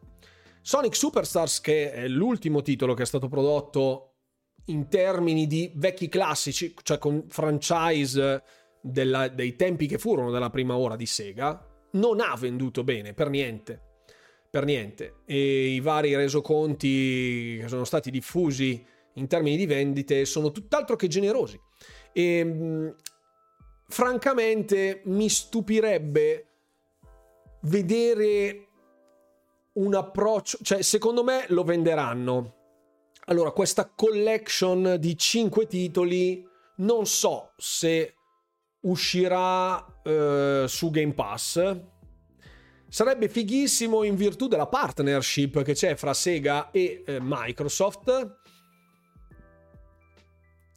Tanto da farlo arrivare sul Game Pass, però secondo me no. Mi spiego meglio. I titoli che ci sono all'interno di questa collezione, che sono Golden Axe, Shinobi, eh, cosa c'era ancora? Aspetta, eh, andiamo a rivedere il trailer. Ecco, così apro anche il browser perché è un po' che questa sera, se no, ce la facciamo tutta così. Eh, eh, eh oh. Allora, eccolo qua. i 5 remakes. Aspetta che mi è partita una pubblicità di Skull Bones, ho avuto paurissima. Scusate. Eh, scusate, scusate. Allora, eh, Crazy Taxi, Jet, Jet Set Radio, Shinobi and More, dice la descrizione. Eh, eccoli qua. Jet Set Radio, Shinobi, Golden Axe, Streets of Rage, Crazy Taxi and More, quelli che vengono condivisi sul, uh, sul trailerino, sulla parte finale del trailerino. E dovrebbero uscire in un prodotto non so se... Secondo voi escono 5 prodotti disgiunti? Secondo me no. Ve lo dico subito. Secondo me sarà la collection completa. Per me è un pacchetto completo. Ti fanno pagare... Secondo me tipo con... Cioè io col... per tutto il bene che voglio ai franchise di Sega fare uscire 5 titoli singoli o li fai uscire low price, ma davvero mid price, e allora hai una speranza perché far pagare 80 euro, però sono remake, c'è scritto remake però, magari remake se può fare, dipende quanto li approfondiscono, dipende quanto li approfondiscono. Andiamo a vedere il trailer insieme, dai.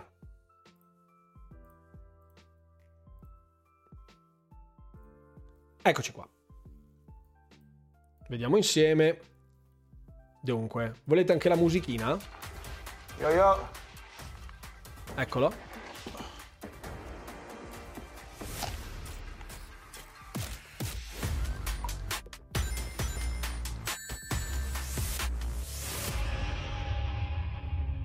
Ok, qui è solo fuffa. Allora aspetta, ne vediamo i vari dettagli.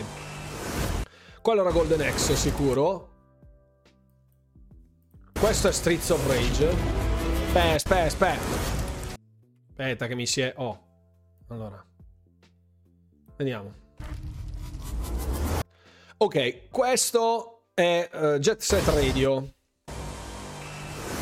Golden Axe. Streets of Rage. Crazy Taxi. C'era anche Shinobi prima, allora. Spariva qualcosa prima.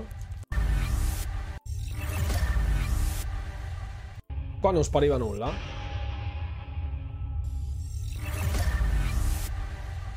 C'è un'ombra che si... No, qua tremava la casa. No. È il cabinato di Shinobi c'era, sì. Qua saltava tutta la corrente. Ecco, il cabinato era di Shinobi. Qua c'era chiaramente Alt, cosa c'è nel riflesso dell'occhio?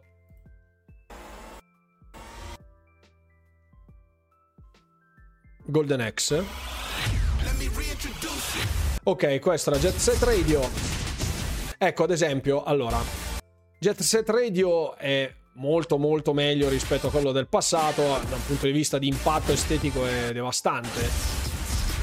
Vabbè, cavoli, qui Streets of Rage è Molto figo. Alt.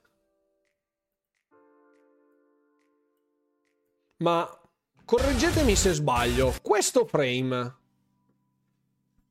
Fix. Non ti convince la strada di Streets of Rage? Adesso lo vediamo. Adesso lo vediamo.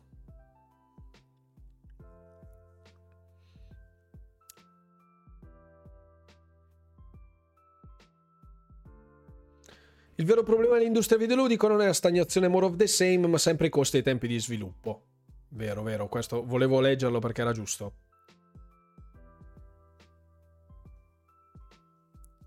Sono d'accordo, Fix, anche sul discorso. Rimane il solito punto che palle puntare sul, sul lato visivo. Speriamo si arrivi a un punto di saturazione in modo che si punti ad altro. Salve.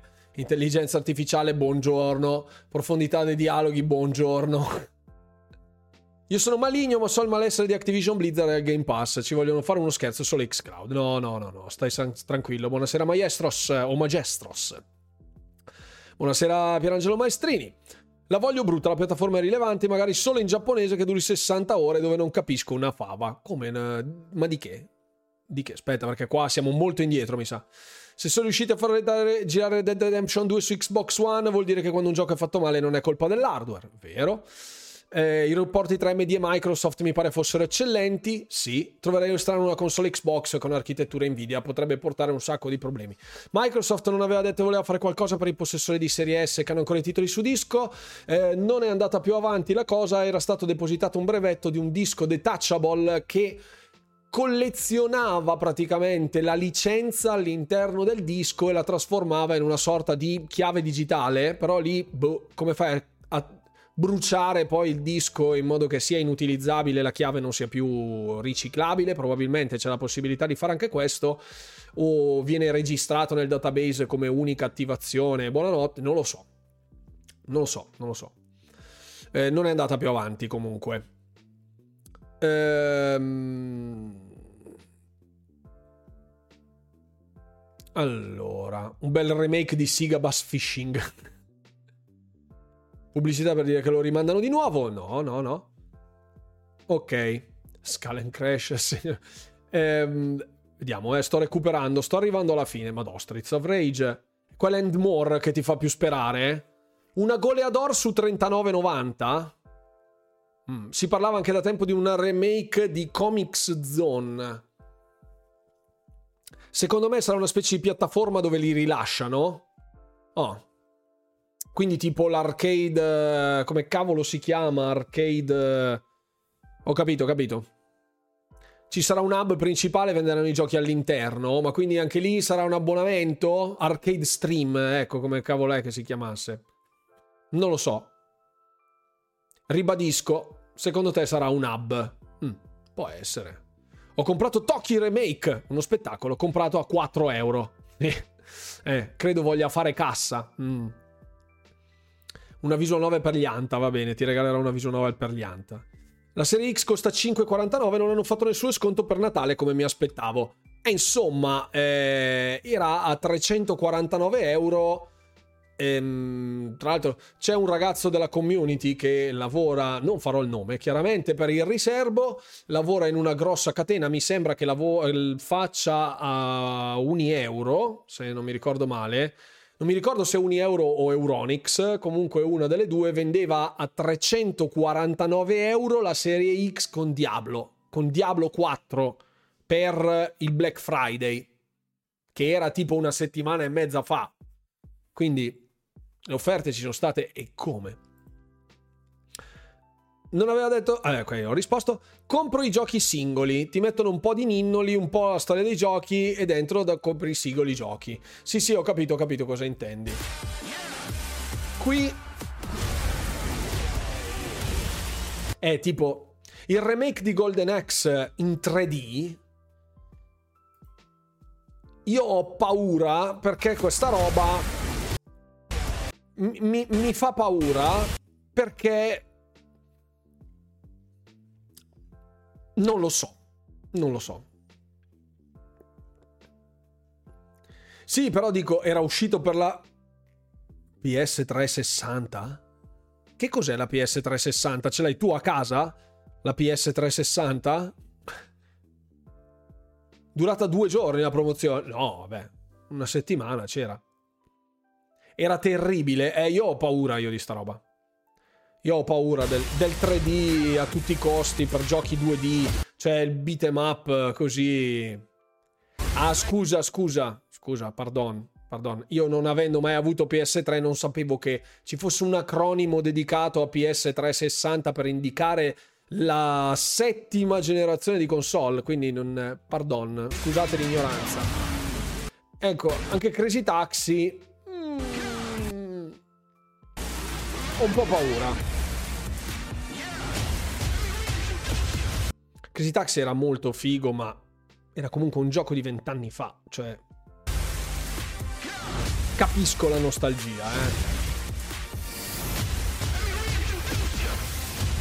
eh. Eh, qui... L'avevo anche scritto sul sito, Jonathan, mannaggia. Punto esclamativo sito, andate a leggere il sito dove scrivo le nevs fate... Sì, sì, sì, è questo, è questo. Perfetto. Crazy Taxi era bello bello, sì, ma vent'anni fa però. Quel che mi convince di più è Shinobi. Golden X no. Golden X non mi convince. Non mi convince. Jet Set Radio sì, ma Boh, io ho ancora delle fortissime vibes di Sunset Overdrive, devo dirlo eh, esplicitamente. Una delle esclusive di Xbox eh, per la generazione passata, meno considerate e veramente fantastico, un titolo ottimo. Quindi eh, io ho ancora delle vibes eh, durissime lì, durissime. Linaus, ciao, benvenuto o benvenuta. Sì, ma ti ho già risposto, Nylog. T'ho già risposto. T'ho già risposto, t'ho già risposto. Questa, andranno forte se escono sul pass, altrimenti me. Ma se li metti sul pass, esempio, allora li metti sul pass, li metti tutti singoli, li fai uscire uno al mese, dove la gente quindi si fa il mese di pass per giocarsi questo ai tempi che furono. Shinobi è molto ispirato, eh. Allora, Jet Set Radio è Jet Set Radio Streets of Rage così no, preferisco il beat'em up a scorrimento laterale vecchia scuola. Shinobi è molto figo. Shinobi è molto figo, cioè la direzione artistica è veramente ottima. Golden X, tanta paura. Tanta, tanta, tanta paura. E basta perché dopo non facevano vedere nient'altro. Nonostante ne avessero annunciati, appunto. Eh, in More non hanno fatto vedere praticamente nulla. E io ho, ho, pau- ho paurissima. Ho paurissima. Se funziona come dico io, potrebbero mettere nel pass l'hub col più debole dei 5 titoli e gli, a- gli altri acquistabili. Secondo me, facciamo la scommessina. Facciamo una scommessina. Secondo me, mettono.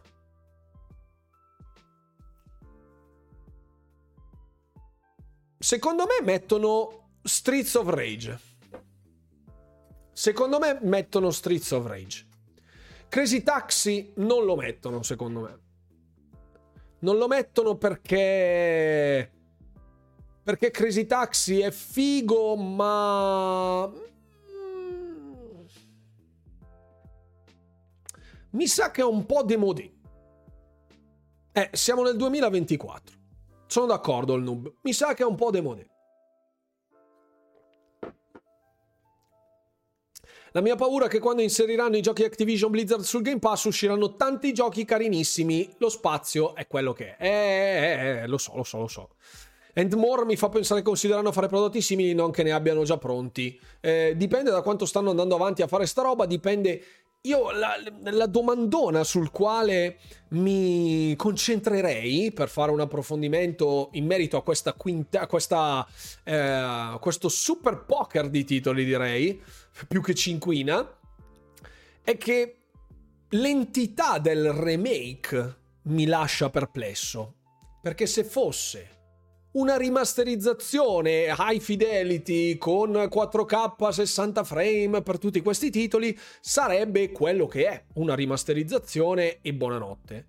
Il fatto che su Shinobi si veda una differenza sostanziale rispetto al titolo precedente, così come Streets of Rage, mi fa pensare che ci sia una rimanipolazione atta a vendere un nuovo titolo adatto ai vecchi utenti nostalgici dell'era d'oro di Sega e renderlo appetibile a un pubblico moderno, unendo l'utile al dilettevole, cioè fare leva sia sulla, sulla, nostalgia, dove già un remaster sarebbe fantastico, che dici, oh, rimasterizzano Jet Set Radio, fantastico, andiamo tutti a comprarti Soul State Radio e fare leva di contro a un nuovo contenuto di giocatori nuovi, che sanno benissimo pure loro perché sono nuovi giocatori, ma non sono scemi, hanno piena concezione del fatto che una rimasterizzazione di un titolo di vent'anni fa, per essere gentili, potrebbe essere un contenuto scarno da un punto di vista proprio di volume, di ciccia sull'osso, per capirci perché volevo sebbene, ma il primo Golden X, se davvero fosse la rimasterizzazione, il remake 3D del primo Golden X riportato tal quale e riportato ai giorni nostri, chi si paga 50 bombe per giocare Golden X in 3D, calcolando che si finiva in un'oretta, un'oretta e mezza? Quindi, boh, boh, boh, boh, boh. Il prezzo secondo me deve essere calibrato al tipo di esperienza che andranno a dare. E calcolando che è un remake, dipende quanta roba butteranno dentro per fare questo remake, quanto sarà corposo il titolo. Il fatto che non l'abbiano chiamato rimasterizzazione significa che ci metteranno dentro anche altra roba, voglio vedere l'altra roba quanto è, quanto è tanta. Perché se fosse 50 euro e mi dici Streets of Rage saranno 20 ore di gioco, va bene, ok? Cioè, non perché tutto debba essere commisurato in ore di gioco, però insomma, fammi giocare un po'. Se devo spendere 50 euro, fammi giocare un po'. Va bene la nostalgia, ma fino a un certo punto. Se andiamo a parlare di Shinobi, che erano tutti titoli, non dico estrapolati dall'arcade, ma i vecchi Shinobi. L'ultimo che ho giocato non so quale fosse, a dire la verità, non mi ricordo quale fosse, però i titoli, quelli vecchi vecchi, in due ore si finivano, neanche, eh, calcolando che non c'erano nemmeno i salvataggi. Su alcuni ehm, penso che produrre un titolo a 50 euro debba portare del nuovo contenuto dentro. Dipende come sarà commisurato contenuto-prezzo. Sì, sì, sì, sì, certo. Jet Set è il più ciccioso di quei titoli, ma è anche di un'epoca più moderna. Sì. Adesso andiamo a vedere un attimo per curiosità. Per curiosità, dai. Jet Set Radio. Vediamo. 2000. 2000. Qua non si vede, qua c'è scritto 2000 per Sega Dreamcast. Streets of Rage. Streets of Rage eh, sviluppato, è eh, uscito su Sega Mega Drive, Sega Master System e Game Gear nel 91 il primo Streets of Rage. Solo Solo 23 anni fa, dice Play Studio. Questo Jet Set Radio. 91, 91, 91. È in cell shading, giusto? Poi eh, Shinobi. Shinobi, eh vabbè, aspetta. Vediamo. Videogiochi. Vabbè, il primo era vecchissimo. Qua devo prendere la versione inglese perché ovviamente la versione italiana è così cos'ha. Il primo Shinobi è del 1987 e l'ultimo è del 2011, novembre 2011. Shinobi per Nintendo 3DS. Per cui, quello che l'è. Jet Set. Jet Set Radio è del 2000. Abbiamo detto, ok. Crazy Taxi è del 99 in arcade coin op e il Dreamcast sempre del 2000 e l'ultimo titolo era Golden X, l'ultimo Golden X qua mi cogliete impreparato. Golden X Video Game uh, The First of a Series. Qui era, va bene, era per Sega Genesis va bene, nell'89 la miseria eh, quali erano le altre? Non ce n'è. Ah, ecco qua, series, scusate. L'ultima è Golden X Beast Rider per Xbox 360 e PlayStation 3, quello che diceva appunto il buon Fix, uscito nel 2008. 2008. 2008. 33 anni fa. Che piattaforma esisteva nell'87? Sono troppo giovane. Beato te, beato te. Io ero più o meno in quel periodo ero sul Commodore 16, credo. Beast Rider che non esiste? Com'è qua? Beast Rider. E qui Action Adventure Hack and Slash Videogame available on X360 e PlayStation 3. Ci sarà il trailer di, scusate. Vediamo un gameplay. Non esiste. Qua c'è. Eh, oh. Non è vero che non esiste questa cosa. Facciamo, c'è il trailer. Damnazio memorie, che venga cancellato. Aspetta.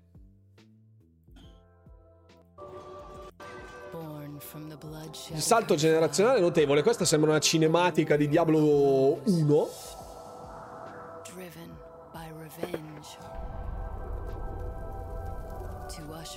Ma è actual gameplay o chiappe ovunque, bocce ovunque, perfetto. Ulla.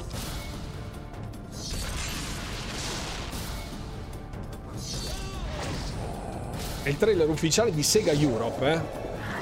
15 anni fa con ben 3457 visual.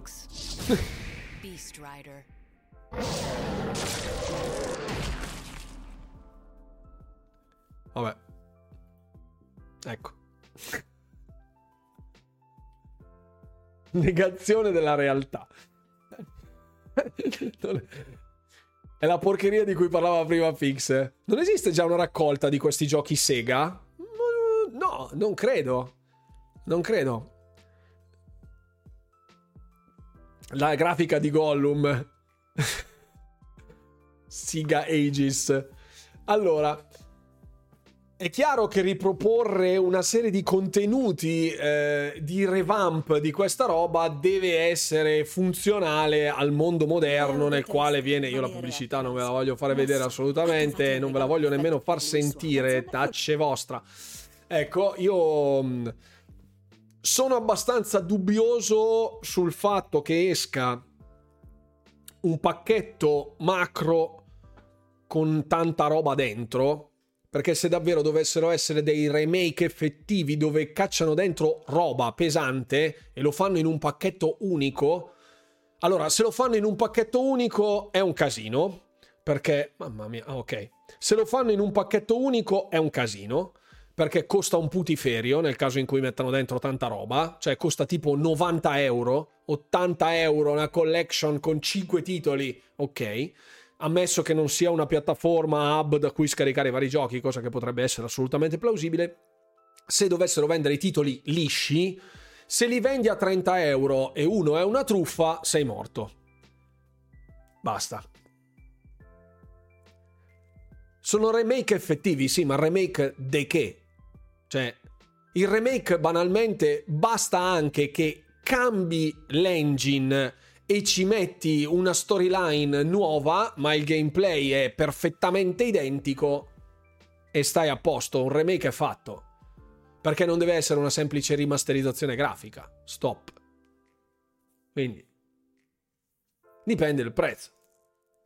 Io stavolta gioco le mie goleador perché saranno tutti giochi singoli a basso costo e finiscono sul pass. Sì, re- eh sì, potrebbe essere, potrebbe essere, chi lo sa. Il reboot vuol dire che fai ripartire completamente un franchise, quindi non deve esserci praticamente nulla dei giochi originali, cioè riparte da zero, conservi i protagonisti e ci fai una roba nuova. Stop. Basta. Come è stato per Doom, come è stato per Tomb Raider. Aspettiamo il developer direct di, di Xbox. Guarda, lo facciamo un sondaggino? Lo facciamo un sondaggino perché secondo me... Allora, perché io ho già registrato il video di cosa sarà il 2024 di Xbox, secondo me. Volevo fare una roba tipo capsula del tempo. Cioè, prima dell'inizio dell'anno, sparare la mia opinione in merito a cosa sarà il 2024 Xbox e poi vedere l'anno prossimo, riprendendo questa capsula del tempo, aprirla e dire quante ne ho prese. Si sa qualcosa di Gear 6? Nada, Metix? No, per il momento no.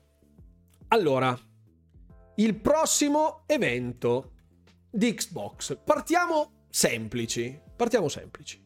Questa, secondo me, è la domanda a cui dovete rispondermi, ok? Prossimo evento di Xbox. Quando sarà? Quando sarà? Sappiamo già che a metà anno, a giugno, ci sarà sicuro l'Xbox uh, Developer Direct, Xbox Game Showcase Gino Pippo. Ok? Gennaio-febbraio. marzo, aprile, maggio. Anzi, no, ci abbiamo 5 mesi e li facciamo tutti. E poi mi dite, ok, e poi due minuti di votazione, veloce, va, due minuti, sbam. Ma chi è sto Gino Pippo? Ah, un amico mio Gino Pippo, ma che te frega a te Nico? Gino Pippo è un nome X, chiaramente. Gear 6 esce a settembre 2024 e lo diranno in estate. Segnate il noob, non so, te l'ha detto tuo cugino, perché ne avevamo un altro qui che, che era affezionato in queste cose. Un gioco mi, passe, mi pare ci fosse stato all'annuncio sul pass, no? Aspetta che riguardo... Uh, vediamo, vediamo. Hanno ancora un mesetto per far vedere Infinite Wealth per poi annunciarlo nel pass a gennaio. Ah, no, no. Fine febbraio, marzo, primi mesi di solito sono freddini anche per i videogiochi. Ricordo che il Developer Direct di Xbox è stato a fine gennaio l'anno scorso. L'anno scorso. Developer Direct Xbox 2022. Eccolo qui, magari non sulla Gazzetta dello Sport, era il 25 25 gennaio. Eccolo qua, January 25th. Eccolo. Questo. Giugno, Malaria nello smemorato non lo invitano. Eh. Allora, anche lì. Ah, tra l'altro, Madonna, devo farvi vedere una cosa. Ferma tutto. Fi- facciamo il sondaggio. Finito il sondaggio, devo farvi vedere una cosa. Devo farvi vedere una cosa, ok? Non so se questa cosa è già uscita, però... Però, ok. Allora. Vediamo quant'è. Prossimo evento Xbox. Qui tutti lo danno a febbraio. 5... Ok, 61% dice febbraio. Teniamo segnato febbraio. Allora, adesso devo fare un... Cioè, non è che devo fare uno shoutout perché non devo shoutoutare niente, perché visto che è infinitamente più grande di me, io questa cosa non la sapevo e l'ho appresa oggi. L'ho appresa oggi. Io seguo un uh, creator Mm, che tratta praticamente action RPG di nome Riker negli Stati Uniti. L'ho visto crescere perché ha sempre trattato Diablo, generalmente era proprio uno dei, dei creator che seguivo. Cosa... È finito il sondaggio. Hey folks, this is Riker. Esatto, proprio lui, l'Elu. C'è una cosa che io non, non sapevo, ok? E secondo me è meritevole di una menzione. Cioè, stava parlando in merito, ecco, ve lo faccio vedere, è un ragazzo degli Stati Uniti, Riker, chi non lo conosce, un ottimo content creator che parla solo ed esclusivamente nell'ambito action RPG, con particolare enfasi sui titoli di Blizzard, generalmente, però Diablo principalmente, poi hack and slash dungeon crawler, quindi Path of Exile, compagnia cantante, Green Dawn, tutte, ok, ci siamo capiti, quella roba lì. Allora, vi metto l'audio, perché io sta cosa non la sapevo, non la sapevo, perché è saltato fuori, esatto, esatto, esatto. È colpa degli organizzatori se quelli di Larian si sono scordati. Alt.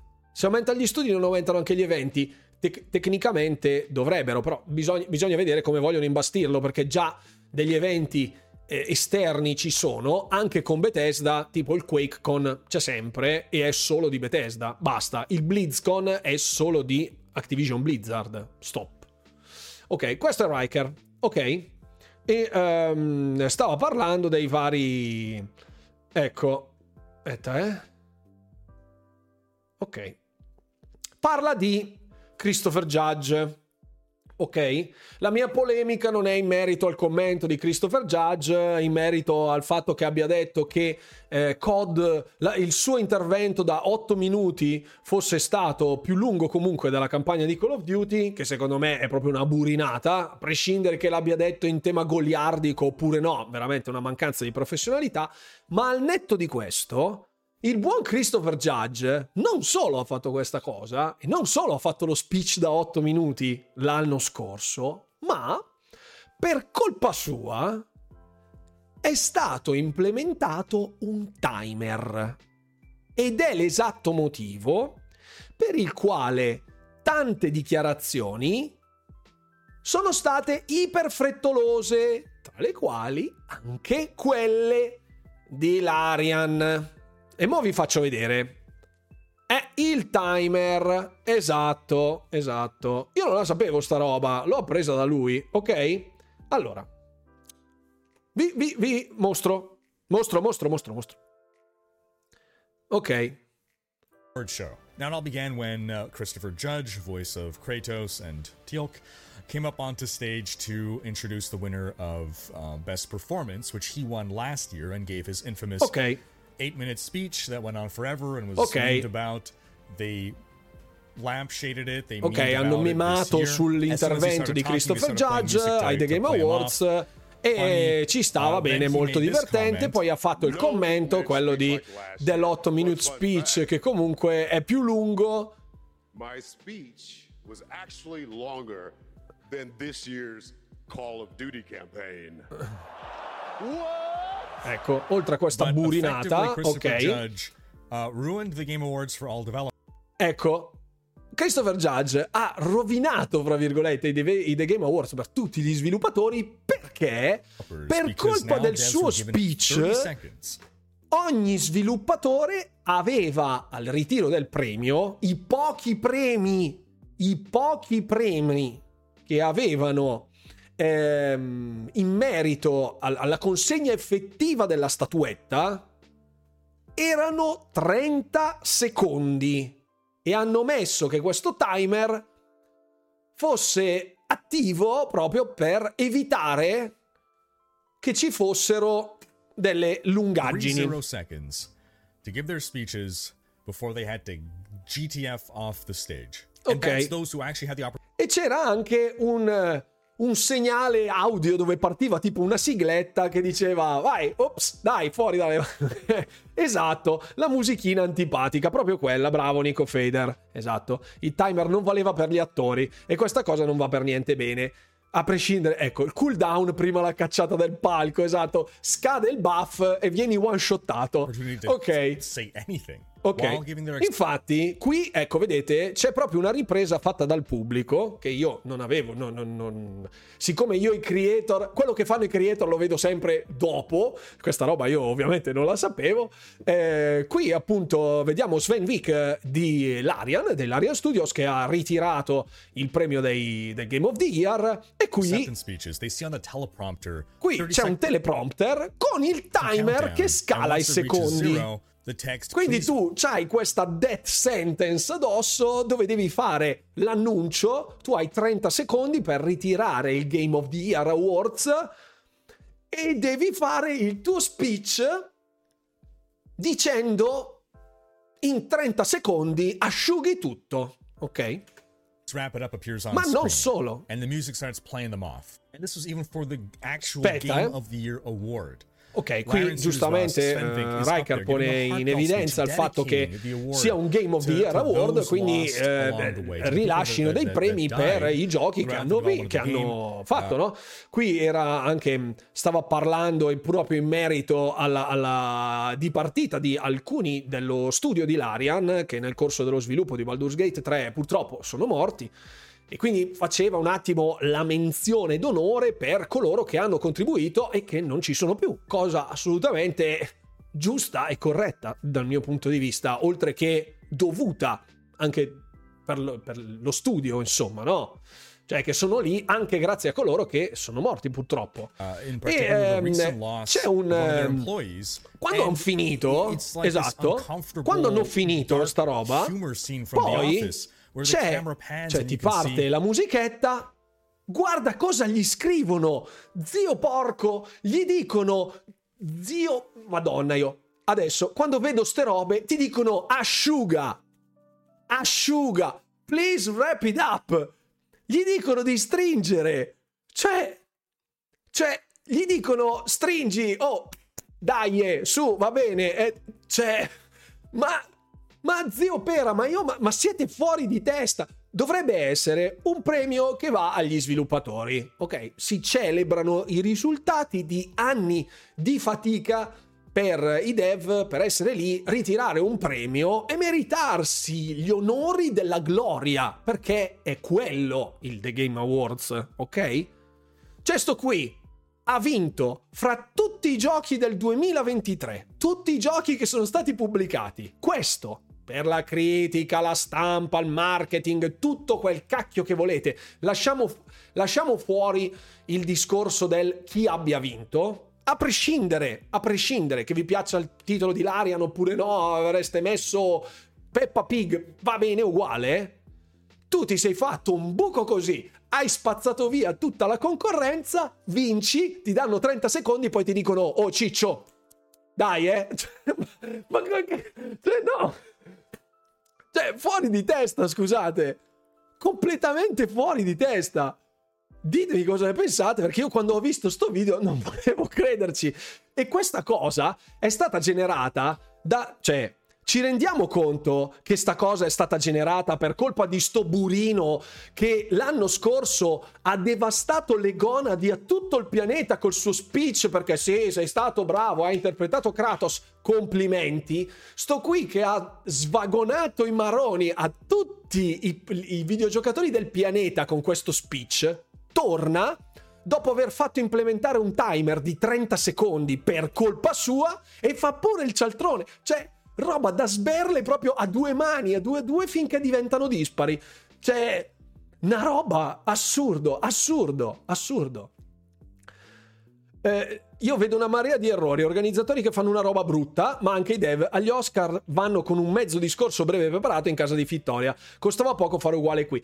Sì, ma il problema è che davvero comunque 30 secondi vuol dire che devi salire e fare tipo una roba... Aspetta, eh. Te la faccio, guarda, 30 secondi Ok. Guardane. Tu immagina, hai vinto il Game of the Year. Ok. Ricevo il premio. Grazie a tutti, grazie per il vostro caloroso pre- affetto. Siamo orgogliosi di ritirare questo premio che è stato conferitoci da, da, tutta la stampa, la critica che ha riconosciuto nel nostro lavoro uno sforzo encomiabile e per questo io voglio ringraziare tutti coloro che hanno contribuito alla realizzazione del titolo. Fine. Fine, sono passati 30 secondi. Tu dimmi se un annuncio di 30 secondi per il Game of the Year può essere accettabile. Cioè, è una porcata sta roba, eh. Cioè, 30 secondi vuol dire che già sei lì, co- eh, che ti arriva qua il groppo, va bene che magari lo sanno prima, tutto quello che vuoi, eccetera, eccetera, va bene, ma non mettere 86 categorie, primo, non mettere 28.000 pubblicità, secondo, e terzo comunque un minimo di decoro, cioè non vuoi fare tutte le premiazioni. Cioè, che senso ha mettere 86 categorie se l'annuncio è vince il creator dell'anno, Ruwalker, vince, vince la miglior testata dell'anno, ruwalker.it, vince il miglior eh, live streamer dell'anno, Ruwalker Official. Cioè, se devi farle così, che è tipo l'elenco della spesa, vai sul mio sito, gli metto più enfasi io, stai sereno. Che è sta roba. Adesso leggo, eh, adesso leggo non è il fatto di God... No, no, infatti, infatti, cioè, a, a, prescindere dal discorso Kratos God of War, ripeto, del fanboismo PlayStation, Xbox, Nintendo, a me non frega assolutamente nulla. Cioè... Ma... Mamma mia. Bravissimo doppiatore, eh? Ma che uomo pesante. buonasera, buonasera Dolan. I TGA dovrebbero essere la festa dei videogame e invece un contenitore per l'umido circa. Una piena caduta di stile non solo di Jeff, ma anche dei Game of the Year. Sono abbastanza d'accordo. E poi dai lo stesso spazio all'ultimo e al primo. Ma poi, tra l'altro, cioè, hai lì le personalità più eminenti del mondo del videogame, cioè c'era Jeff Bowser, eh, scusate, sì, c'era... non è Jeff eh, Bowser, adesso non mi ricordo come caspita si chiama di nome, probabilmente sì, non lo so. Comunque, hai lì... Eh, a Kojima non gli hanno dato 30 secondi, ok? Era lì a parlare di Overdose, va bene. È un world premiere, va benissimo. E rientra negli attori di Hollywood perché è una produzione cinematografica e quindi i 30 secondi non valgono. Quindi se lui va lì e produce il suo, dà il suo contributo dicendo che parla del suo gioco, ci impiega un minuto a dirlo, più un minuto il traduttore, più gli abbracci con Geoff Keighley cioè, allora, Kojima vale 5 volte i Game of the Year? Cioè, boh. Cioè, non lo so, appunto, scusate. Ah, assolutamente allucinante. Appunto, appunto, ha vinto un gioco con combattimento a turni, un RPG con combattimento a turni, la cosa meno commerciale che esista, 30 secondi. esatto. Esatto, Matix, sì, l'avrei fatta anch'io. Coi pantaloni fatti da pelle di serpente Jormungand, perché no? non mettere esatto, tipo i miglior creator, i migliori esports, ma poi sono robe che durano due secondi. Cioè, il fatto che i premi siano durati. C'era un tizio che aveva fatto il conteggio di quanto fossero durati i premi.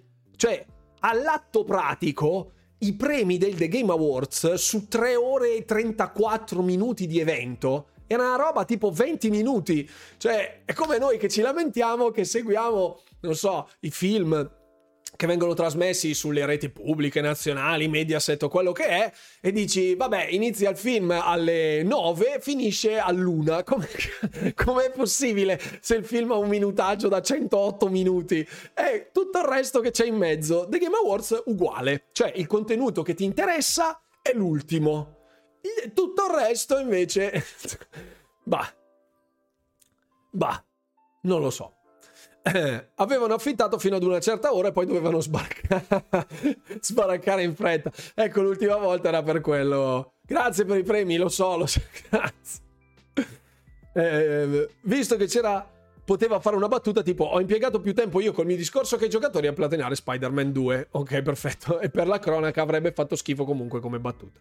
Ci vorrebbe qualcosa, qualcuno che vada a Mr. Carisma a dirgli esattamente questa cosa. Tempo del vincitore di Game of the Year inferiore al tempo di Kojima. Nessuno lo farà, se ne fregheranno. L'anno prossimo Mr. Carisma sarà di nuovo qui. Dev, il problema è proprio questo, cioè come, come, come ripetevo, no? Erano gli Heads Award, dice Fiammo, che ha super ragione su questa cosa. Eh, il fatto è che, come dicevamo in principio, la stampa vive di questi premi e vive dei riconoscimenti che vengono dati a determinati titoli perché tutti mangiano con questa cosa. Cioè, non voglio fare. Oddio, sembra, sembra un discorso molto zeitgeist, molto, molto cospirazionista, ecco, no, non sono il tipo, ma a prescindere ehm, tutti mangiano con questo sistema perché eh, ai giocatori viene propinata una pubblicità a tamburo battente su una miriade di prodotti.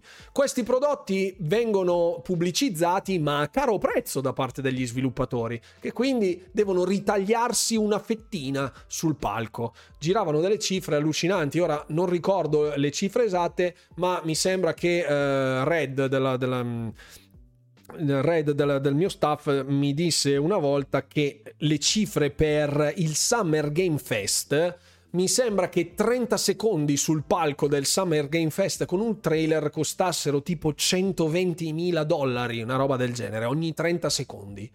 Quindi sono tutti spazi che costano oro tanto quanto durano e le aziende che producono i videogiochi vogliono esserci su quel palco perché sono super visti, sempre col discorso delle world premiere, ok? Che è il grande bait, no? Che attira un po' tutti, noi compresi, perché alla fine a me della premiazione della critica che disprezzo visceralmente eh, non mi interessa, quindi benissimo che abbiano vinto i loro premi, eh, i, i, titoli sicuramente saranno stati meritevoli, quelli che non ho giocato non posso dirlo, ma sicuramente saranno stati meritevoli, però ecco, a conti fatti è la sagra del marketing, lo sappiamo benissimo. Il fatto che però venga data un peso talmente sbilanciato, sproporzionato e tra l'altro l'evento primario, cioè il festeggiare e celebrare i giochi, venga brutalizzato un po' da sti cotechini come, come questo Pirla qui, saluti Christopher, eh, che oltre a fare il primo evento che dura 8 minuti, poi mette in piedi un casino tale a tal punto da accorciare con l'accetta le tempistiche di tutti, ma l'evento che c'è stato quest'anno è stato lunghissimo, porca miseria, cioè buttano dentro molto più roba di quello che ci interessa vedere. E a conti fatti, la gente vuole comunque questo. Lo vuole comunque e lo segue comunque, l'abbiamo seguito comunque anche noi. Quindi l'industria funziona così e il meccanismo funziona così. Il problema è che ci sono queste brutture dove c'è gente che si approfitta a discapito dello spazio altrui. Perché a me, francamente, che Christopher Judge sia stato chiamato per il miglior eh, doppiatore, inter- interprete eh, del 2022 per quanto riguarda Kratos, beccarmelo al 2023 e beccare un'altra volta una pagliacciata e non vedere lo speech di Larian che ha vinto il Game of the Year, a me fa salire il crimine, ve lo dico francamente, ve lo dico. La sagra del cinghiale, dicono. Pro- la prossima volta metterà il Joker della California che ha chiesto 2 milioni di dollari a Rockstar Game. Sì, può essere. L'anno prossimo metterà tutti i vincitori in fila e li premieranno in meno di un minuto, stile catena di montaggio e poi via con la cosa che piace di più a Geoff, gli sponsor. Il problema, ragazzi, è che Geoff è l'host del, dello show. I The Game Awards sono comunque una serie di investitori che eh, convogliano i propri, cioè non è che li tira fuori tutti di tasca sua, eh, Geoff si fa sponsorizzare, ha delle sponsorizzazioni. Quindi la, la, la stortura che vengono dati dei premi non dai developer ma dalla stampa e che tutto è un grandissimo buffet di eh, piatti dove quello meglio impiattato porta via e che ha più spazio porta via gran parte dell'attenzione. Fine. È stare in una vetrina, chiuso e basta. Il fatto che però venga meno il riconoscimento di chi li ha meritati questi premi è davvero una cosa terrificante. Con il segnale con scritto wrap it up, cioè per piacere asciuga, è veramente una roba che non si può vedere, non si può davvero vedere è anche il miglior filosofo per battute in eccesso, evento che dovrebbe esistere per il mercato e siamo d'accordo. Per carità le pubblicità ci stanno, un evento commerciale, 30 secondi in più a testa non avrebbero cambiato molto. Esatto, cioè si è passati da una cosa al suo opposto. Sì, poi ricordiamo che abbiamo seguito con l'aspettativa a 1000, l'unica bella notizia lato Xbox l'hanno balzata per colpa dei 30 secondi. Sì, che anche lì non so perché effettivamente, ad esempio, il team di Larian non abbia detto questa cosa pubblicamente, perché io credo che almeno il vincitore del Game of the Year, non dico dagli 10 minuti, ma almeno due minuti glieli puoi dare serenamente. Avrebbero potuto tranquillamente dire sì, non avevamo il tempo perché dovevamo stare entro tot secondi. E voglio vedere se una volta uscita a chiare lettere su tutte le testate questa roba, perché sicuro sarebbe stata ripresa da tutte le testate, io personalmente non l'ho vista, l'ho sentita solo qui, correggetemi se sbaglio, avrebbe avuto un altro impatto. Secondo me. Esatto. Ci sono rimasto male perché mi aspettavo l'annuncio di Baldur's Gate su Xbox e per tutta fretta hanno lisciato. E infatti anche noi eravamo qui, Paolo Chi, che la stavamo seguendo, erano le 5.10 e noi ho detto adesso arriva, adesso arriva. Adesso arriva, adesso arriva. Adesso non è arrivato. Basta. Finito. Finito. Non ho visto articoli su questa cosa al momento. Perfetto, Play Studio, quindi Boh, basta, a posto. Sì, poi io ecco, eh, ci farò sicuramente sopra un, un, articolino, anche solo piccolino. Volevo fare un piccolo editoriale sul sito dove raccogliere le mie, le mie idee. Ma in qualsiasi caso, comunque, eh, è andata così.